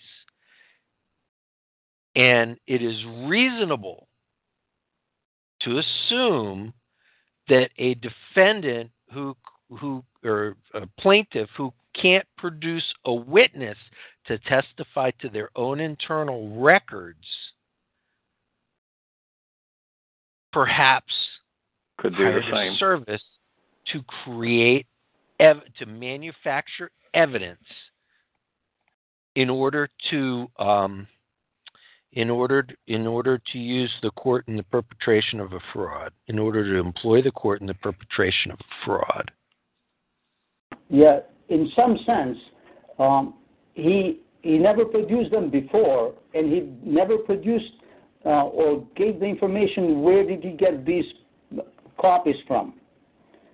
Because then I would have to depose the person who produced them, who found them or created whatever. that's that's that's true and it and you don't know where it came from and you can't make a determination that's why you can neither admit or deny because you lack information So I'm going to go always cross all these questions with uh, no, uh, neither admit nor deny because I lack information. the defendant can neither admit nor deny because she lacks sufficient information to draw a conclusion. That's the exact terminology. That's the exact. Uh, one of the questions he asked on kind of in the end is uh, And it, it's 1046. per- It's 1046 for when you listen to the recording. yeah. Uh, I download these uh, uh, recordings, so it's not a big deal. I I go through in, tomorrow during the work. I go through the whole thing. I re-listen the whole thing, so it's not. He he asked me um, he asked me questions that really don't make sense. You have no legal defense to to the claim that you owe an outstanding balance on the account number, blah blah blah. What does he mean with that? Say it again. You have no legal defense to the claim that you owe an outstanding balance on the account number no, 2479. Is that an admission? Yes, that's it. Okay. That's an admission. He's- yeah, he's but I mean, I, I I want him to confirm that. Is they sent admissions, and that's one of them? Is that correct, Ilir? I guess he's asking for admission, yeah. Okay, all right. Deny. Deny. Have you sued this guy already? Yes, and uh, I'm gonna I'm gonna file my um, opposition That- to motion to dismiss in federal court next week. That that um that admission is a violation of the FDCPA. Ha, yeah. he That he- admission is a violation of the FDCPA, and because it is um, separate and distinct from a previous lawsuit, you can file a new lawsuit on it. Last question is this. If the court or the jury finds that you owe an outstanding balance on the account number this, you have the financial ability to pay any judgment. What a What? this is That calls for speculation. That's not a request for admission. yeah, because No, there, yeah, there is that's- no judgment. You wouldn't know what amount he's talking about. Right. So how could you say you could pay anything, anywhere, anytime? That's ridiculous. Well, just because he said if the court, well, that's spe- that calls for speculation. Yeah, speculation. that calls for speculation. That's, that's not a proper. That's not a proper request It- for admission, exactly. and you can object to that. I'm Yeah. going to say objection, speculation. Yeah. That Uh, yeah, yeah. Calls Calls for objection. speculation on the part of the uh, uh, defendant. Objection I- calls for speculation on the part of the defendant. One small thing to tell uh, you guys, which is a small detail I discovered last weekend. Uh, when I disputed uh, this account with Schlee and Stillman, was June of September, uh, June, June of uh, 2015. In October, in the end of October, they responded. They sent a validation of that letter. Was a letter that says the original bank is uh, original creditor is Bank of America. The account number ending is uh, 2751, and some uh, the outstanding amount is this and this. And attached, they attached a copy of a statement, one statement only. Now the statement account number and the account number on the letter do not match. Um, I don't know if this has a significance. That that's uh, something to argue at summary judgment. There's confusion. Uh, point that out to the court. Yeah. You already you already filed your motion for summary judgment, so. I did, and yeah, I put this. Like, did you uh, did you address that in the, in your motion? big, big time? Okay. I- All right. Well, that's I good. give paragraph. Okay. All right. So right. You, already, you got that argument in there. That's good. Yeah. I think I'm all set for now. I'm going to work on this. Okay. And, uh, all right. So thank you very much. I'll be listening. Okay. Very good. You have a great evening. Thank you. Thank you, John. Thank you, Terry. Thank you, Dave. You're very Thank welcome. All right. Let's go to Who Knows Truth. You are unmuted. Go ahead. Hi, good evening. Um, Good evening. Um, Are we having fun yet? Oh yes, yes. Uh, I, I I I didn't want to get to this yet, but I did get my um, uh, answer from Experian, and their affirmative defenses are ridiculous. Um, and I'll get to that in a minute. They're short and simple and very ridiculous. Um, in regard to Equifax, um, there's, I don't care for the uh, settlement agreement. There's some things in there that I would like to change, and I need to I need to go over it, and I'll be going over that tomorrow um, here at home. And then uh, I think we have a call tomorrow. Tuesday is one of No, the calls. no. No, this is the off Oh. week. So Terry's Oh, okay. call on Thursday will be the next call. But Okay. you know, uh, you sent me what you had earlier. Right. Yeah, and we discussed it. Um, you, you uh, did you come into the call late? No, I did not. Oh, okay. So so we did discuss that in regard to paragraph seven and the end of paragraph three. And um, I'm sure Dave will answer you when he has time um, on Oh, his okay. input on that, okay? Because Right. we're seeing what you got. And uh, so we will communicate back with you on it because I truly believe I'm not going to get one until he sees what you're going to do. Right. Okay. I, I'm Well, waiting there were some that. things that I had some objections there. They did talk about some issues that seem ridiculous. Well, what like, what is it? You let's just discuss that here. Yeah, let's just do that. well, um, What is it that you well, don't feel you want to have? Um, something about immediately doing something, and I, I would want to be specific. Uh, they wanted me to do something immediately, and there's no specifics to this word immediately. Uh, Well, Yeah. immediately, I think there's a pretty general understanding of what immediately Okay. means, but it's the Well- context and what you're talking about.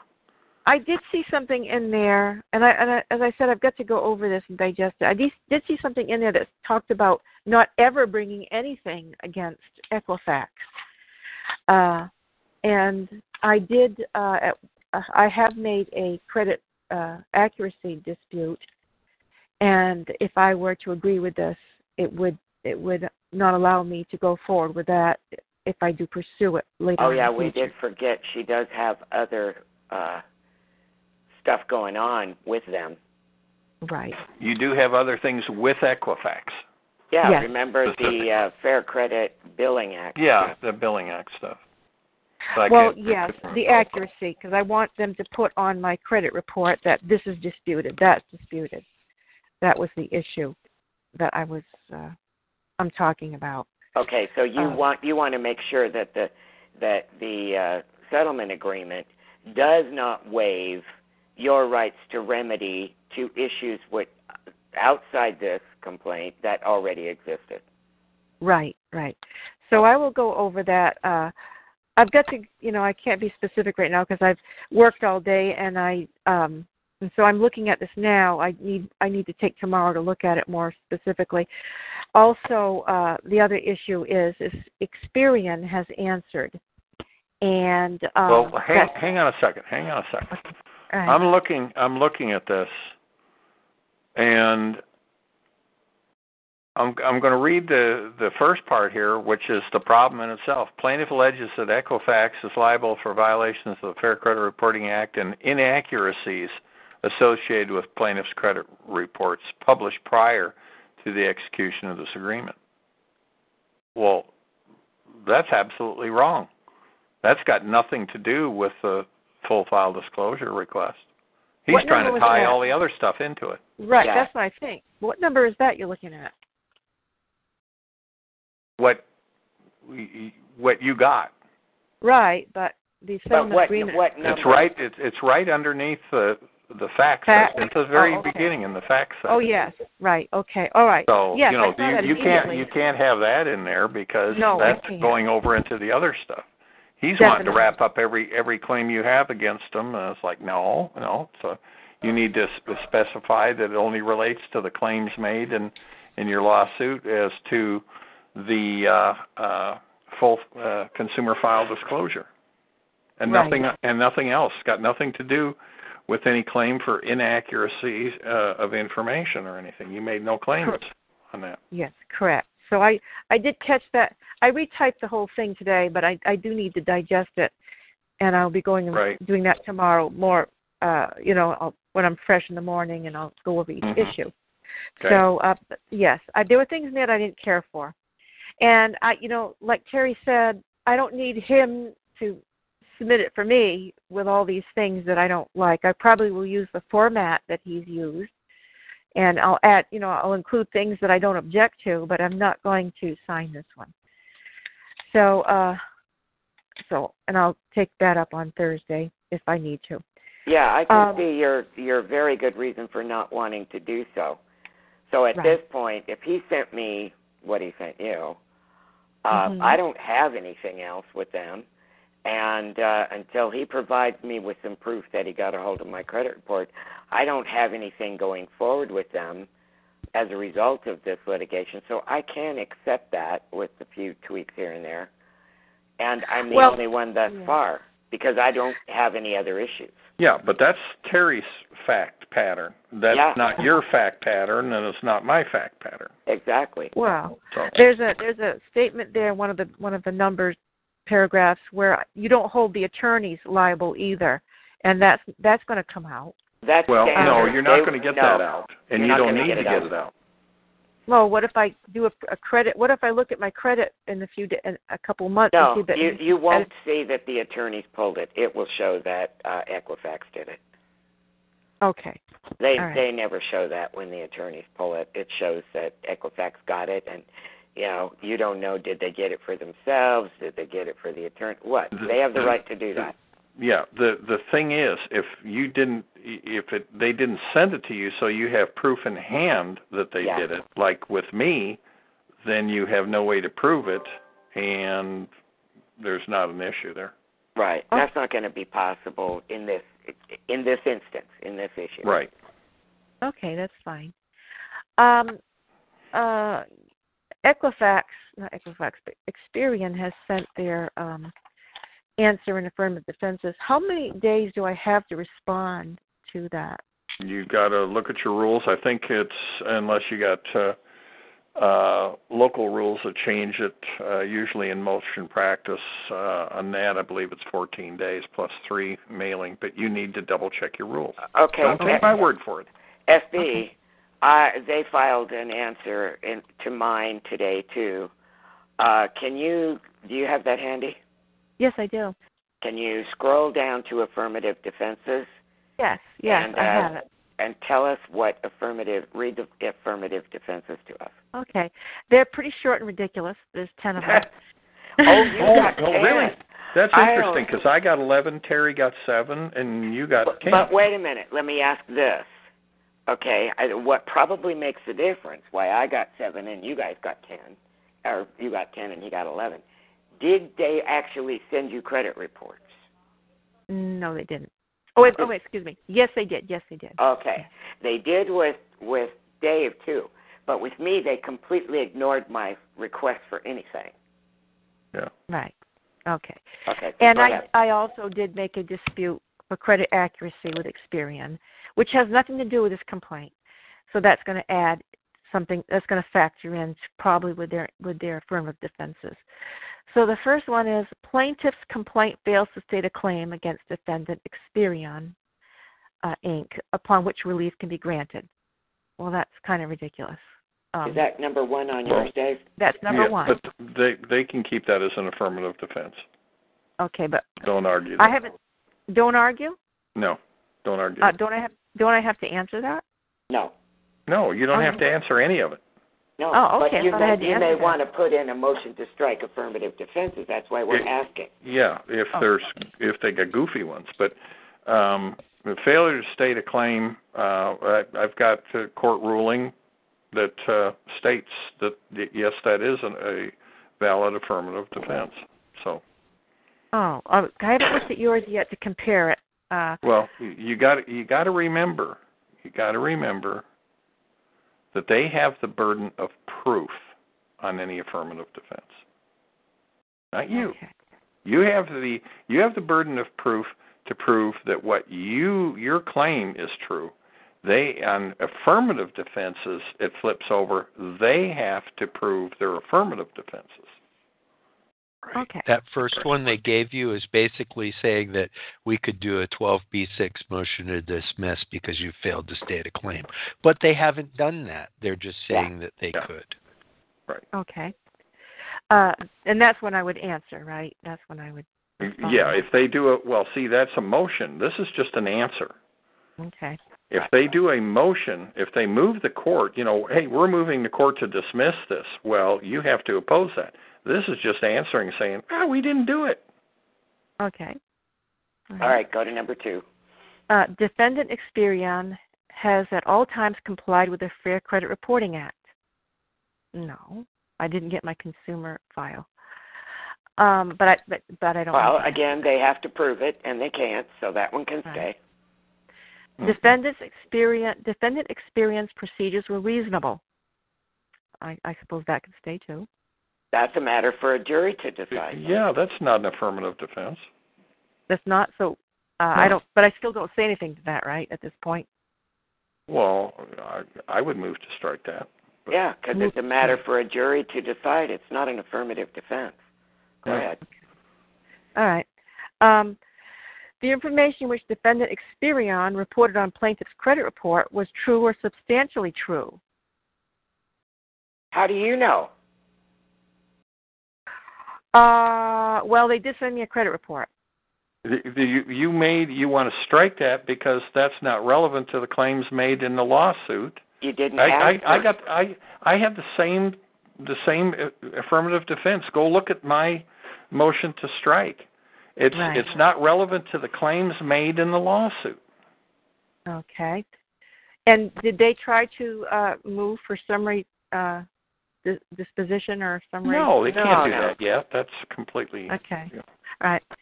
Uh, plaintiff has failed to properly mitigate her damages, if any. Yeah, Yeah. We already ditto. covered that. That for statutory damages, uh, there, no, there's Okay. no mitigation necessary for a claim on statutory damages because the plaintiff has the burden of proof. Okay. Again, that was one of them that I moved to strike. Look at look at my motion to strike.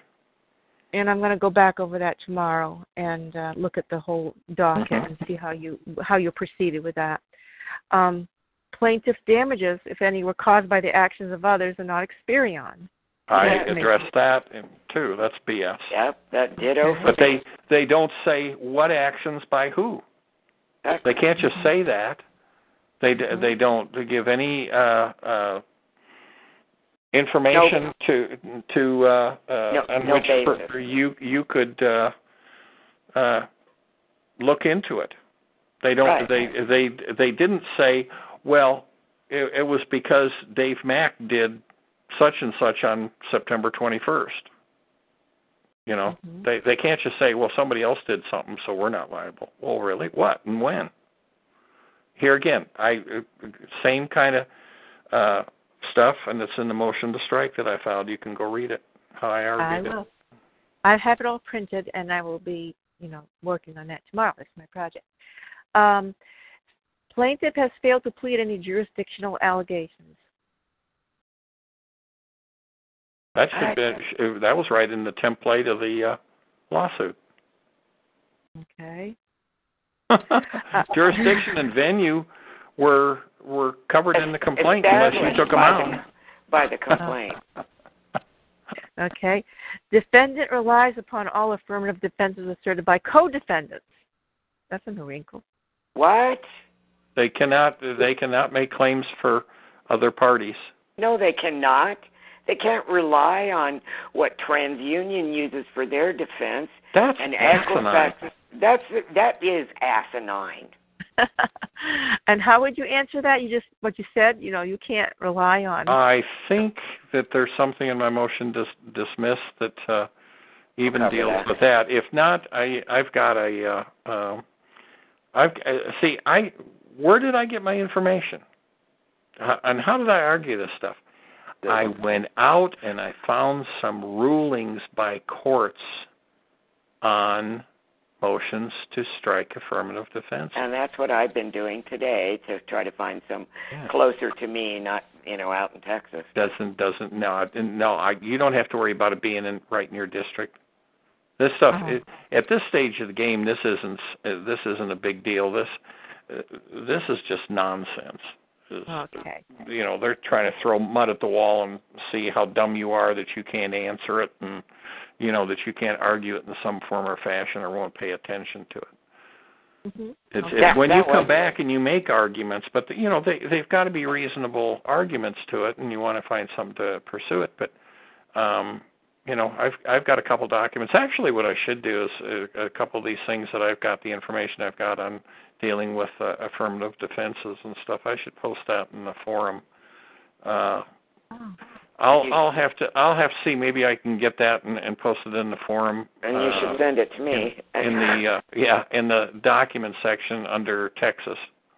and that was uh Okay. I, I agree with you, SB. That was totally and completely, No. irrefutably asinine. Yeah, yeah. I mean that's Yeah. they they can't rely on someone else's affirmative. I've never heard that one before. That's no, that's a new one. That's Yeah, real I- off the wall. I thought so too.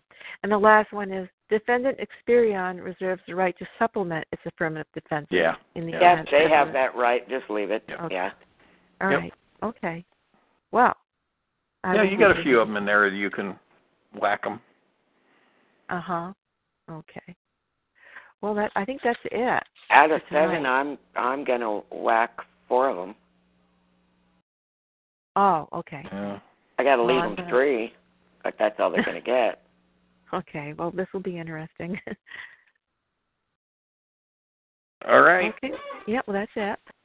Okay. Well, that wraps us up for tonight.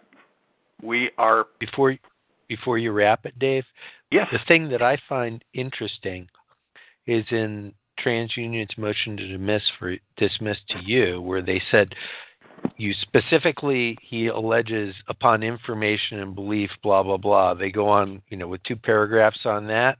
Yet in Terry's answer in the affirmative defense number four, it says his Experian is informed and believes, and thereon alleges. Yeah. So Yeah. I can't It- have an information or belief, but they can. Of course. No, no. Dave had information and belief. They are informed and believe. Mhm. So Oh, I see. Yeah. Well, right. wait till they get my opposition to their motion to Wait a minute. Which one is that, uh, John? They're Nope. informed and believe what? Number four, it says Experian is informed and believes, and thereupon alleges that any alleged damages sustained by plaintiff were, at least in part, caused by the actions of plaintiff herself and resulted from plaintiff's own negligence, which equally or exceeded any alleged negligence or wrongdoing by Experian.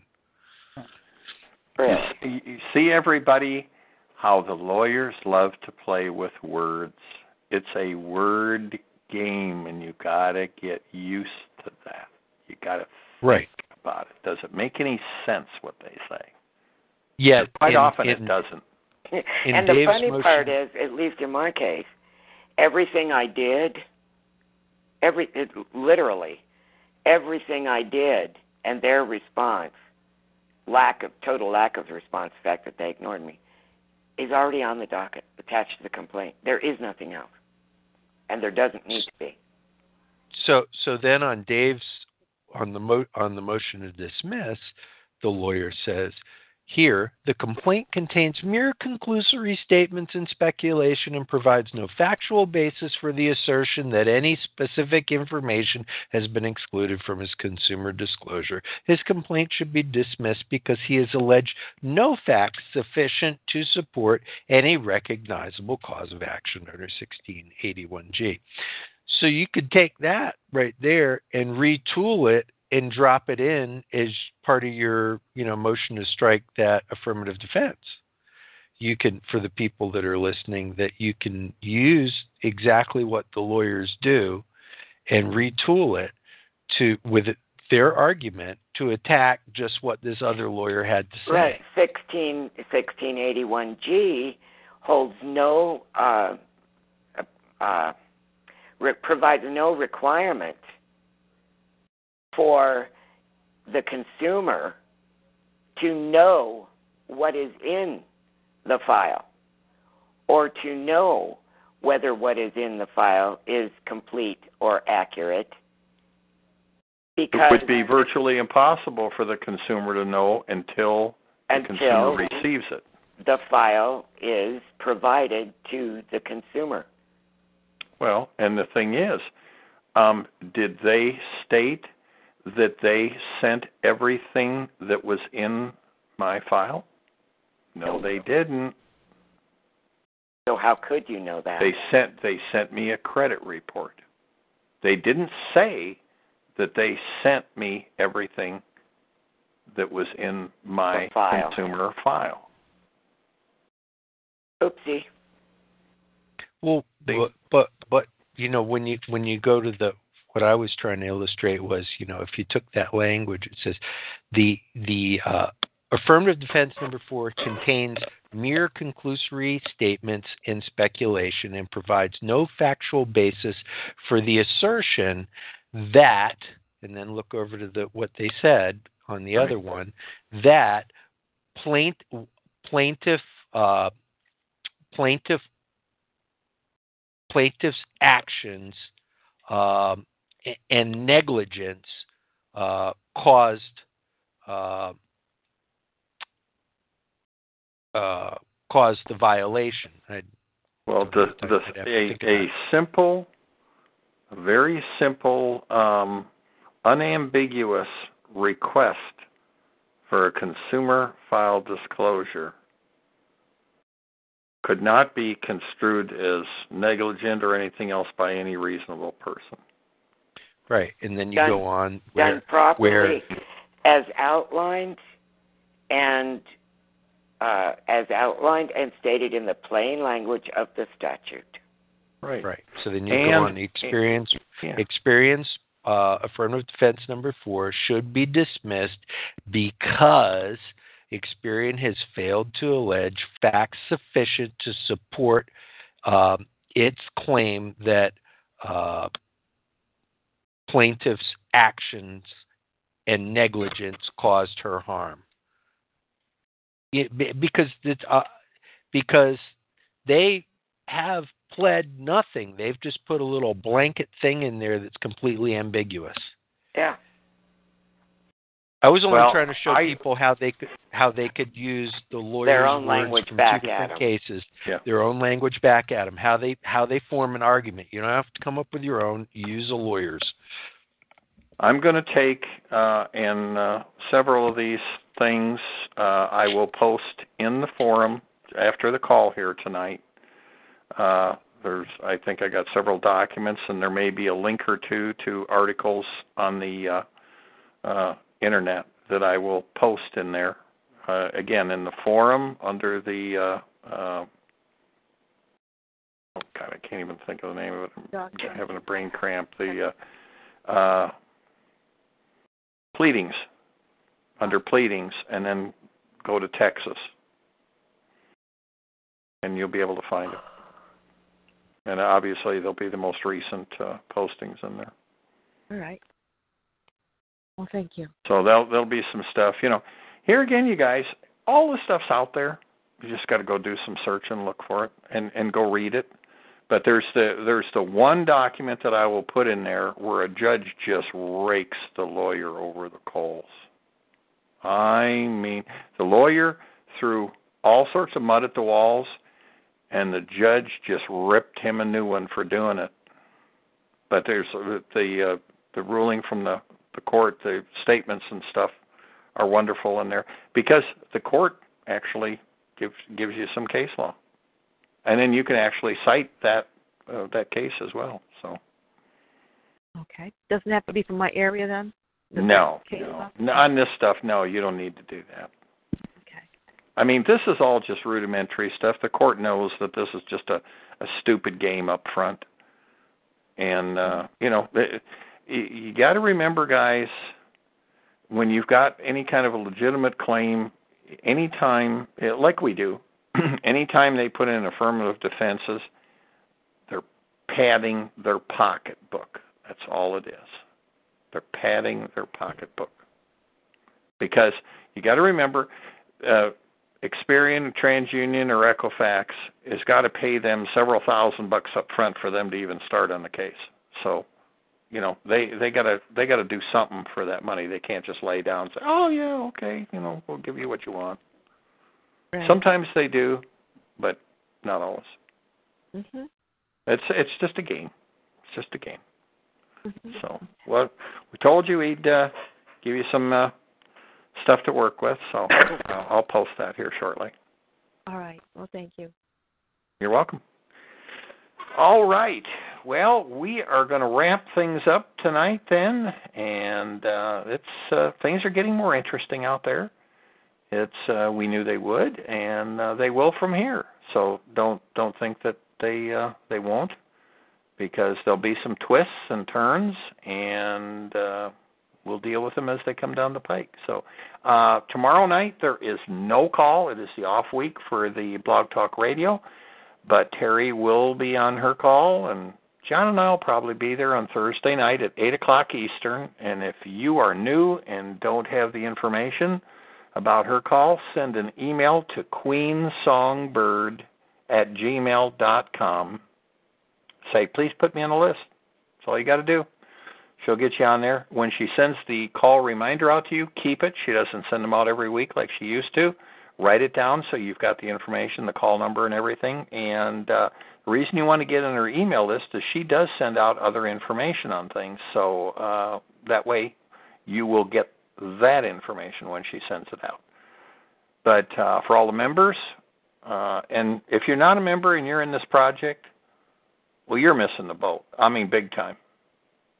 If if you're going to try and do this stuff without being a member and having access to all the information we're we're putting in the website on this and Terry's webinars that she's doing, you're you're going to learn just enough to be dangerous to yourself, and that's not a good thing. And It's, it's, part part two of the webinar series will be next Wednesday, not this Wednesday. Yeah, a week from this Wednesday will be part two. Terry laid the groundwork to explain to everybody really in detail how all this stuff has kind of come about and everything. She's she did an excellent job of laying the groundwork because you guys need to understand what's happened, what you're arguing, so that when you have some lawyer that BSs you, you can go, no, no, no, that's not the way it is. You know they're being BSing you, and instead of going, oh, gee, I didn't know that. You know, I, Right. well, I didn't really understand. I just thought if I filed a lawsuit, I could get a check. You got to be able to recognize bullshit when you see it and smell it. Right, right. So, anyway, thanks for joining us tonight. Uh, hope everybody has a great evening, and I will uh, post this stuff in the uh, forum here. Should be there within the next half hour. All righty. Talk to everybody on Thursday night on Terry's call. See you then. Thank you, John. Thank you, Terry. Thank, Thank you, you. for hosting. You bet. Good Take care, night, all. everybody. Night.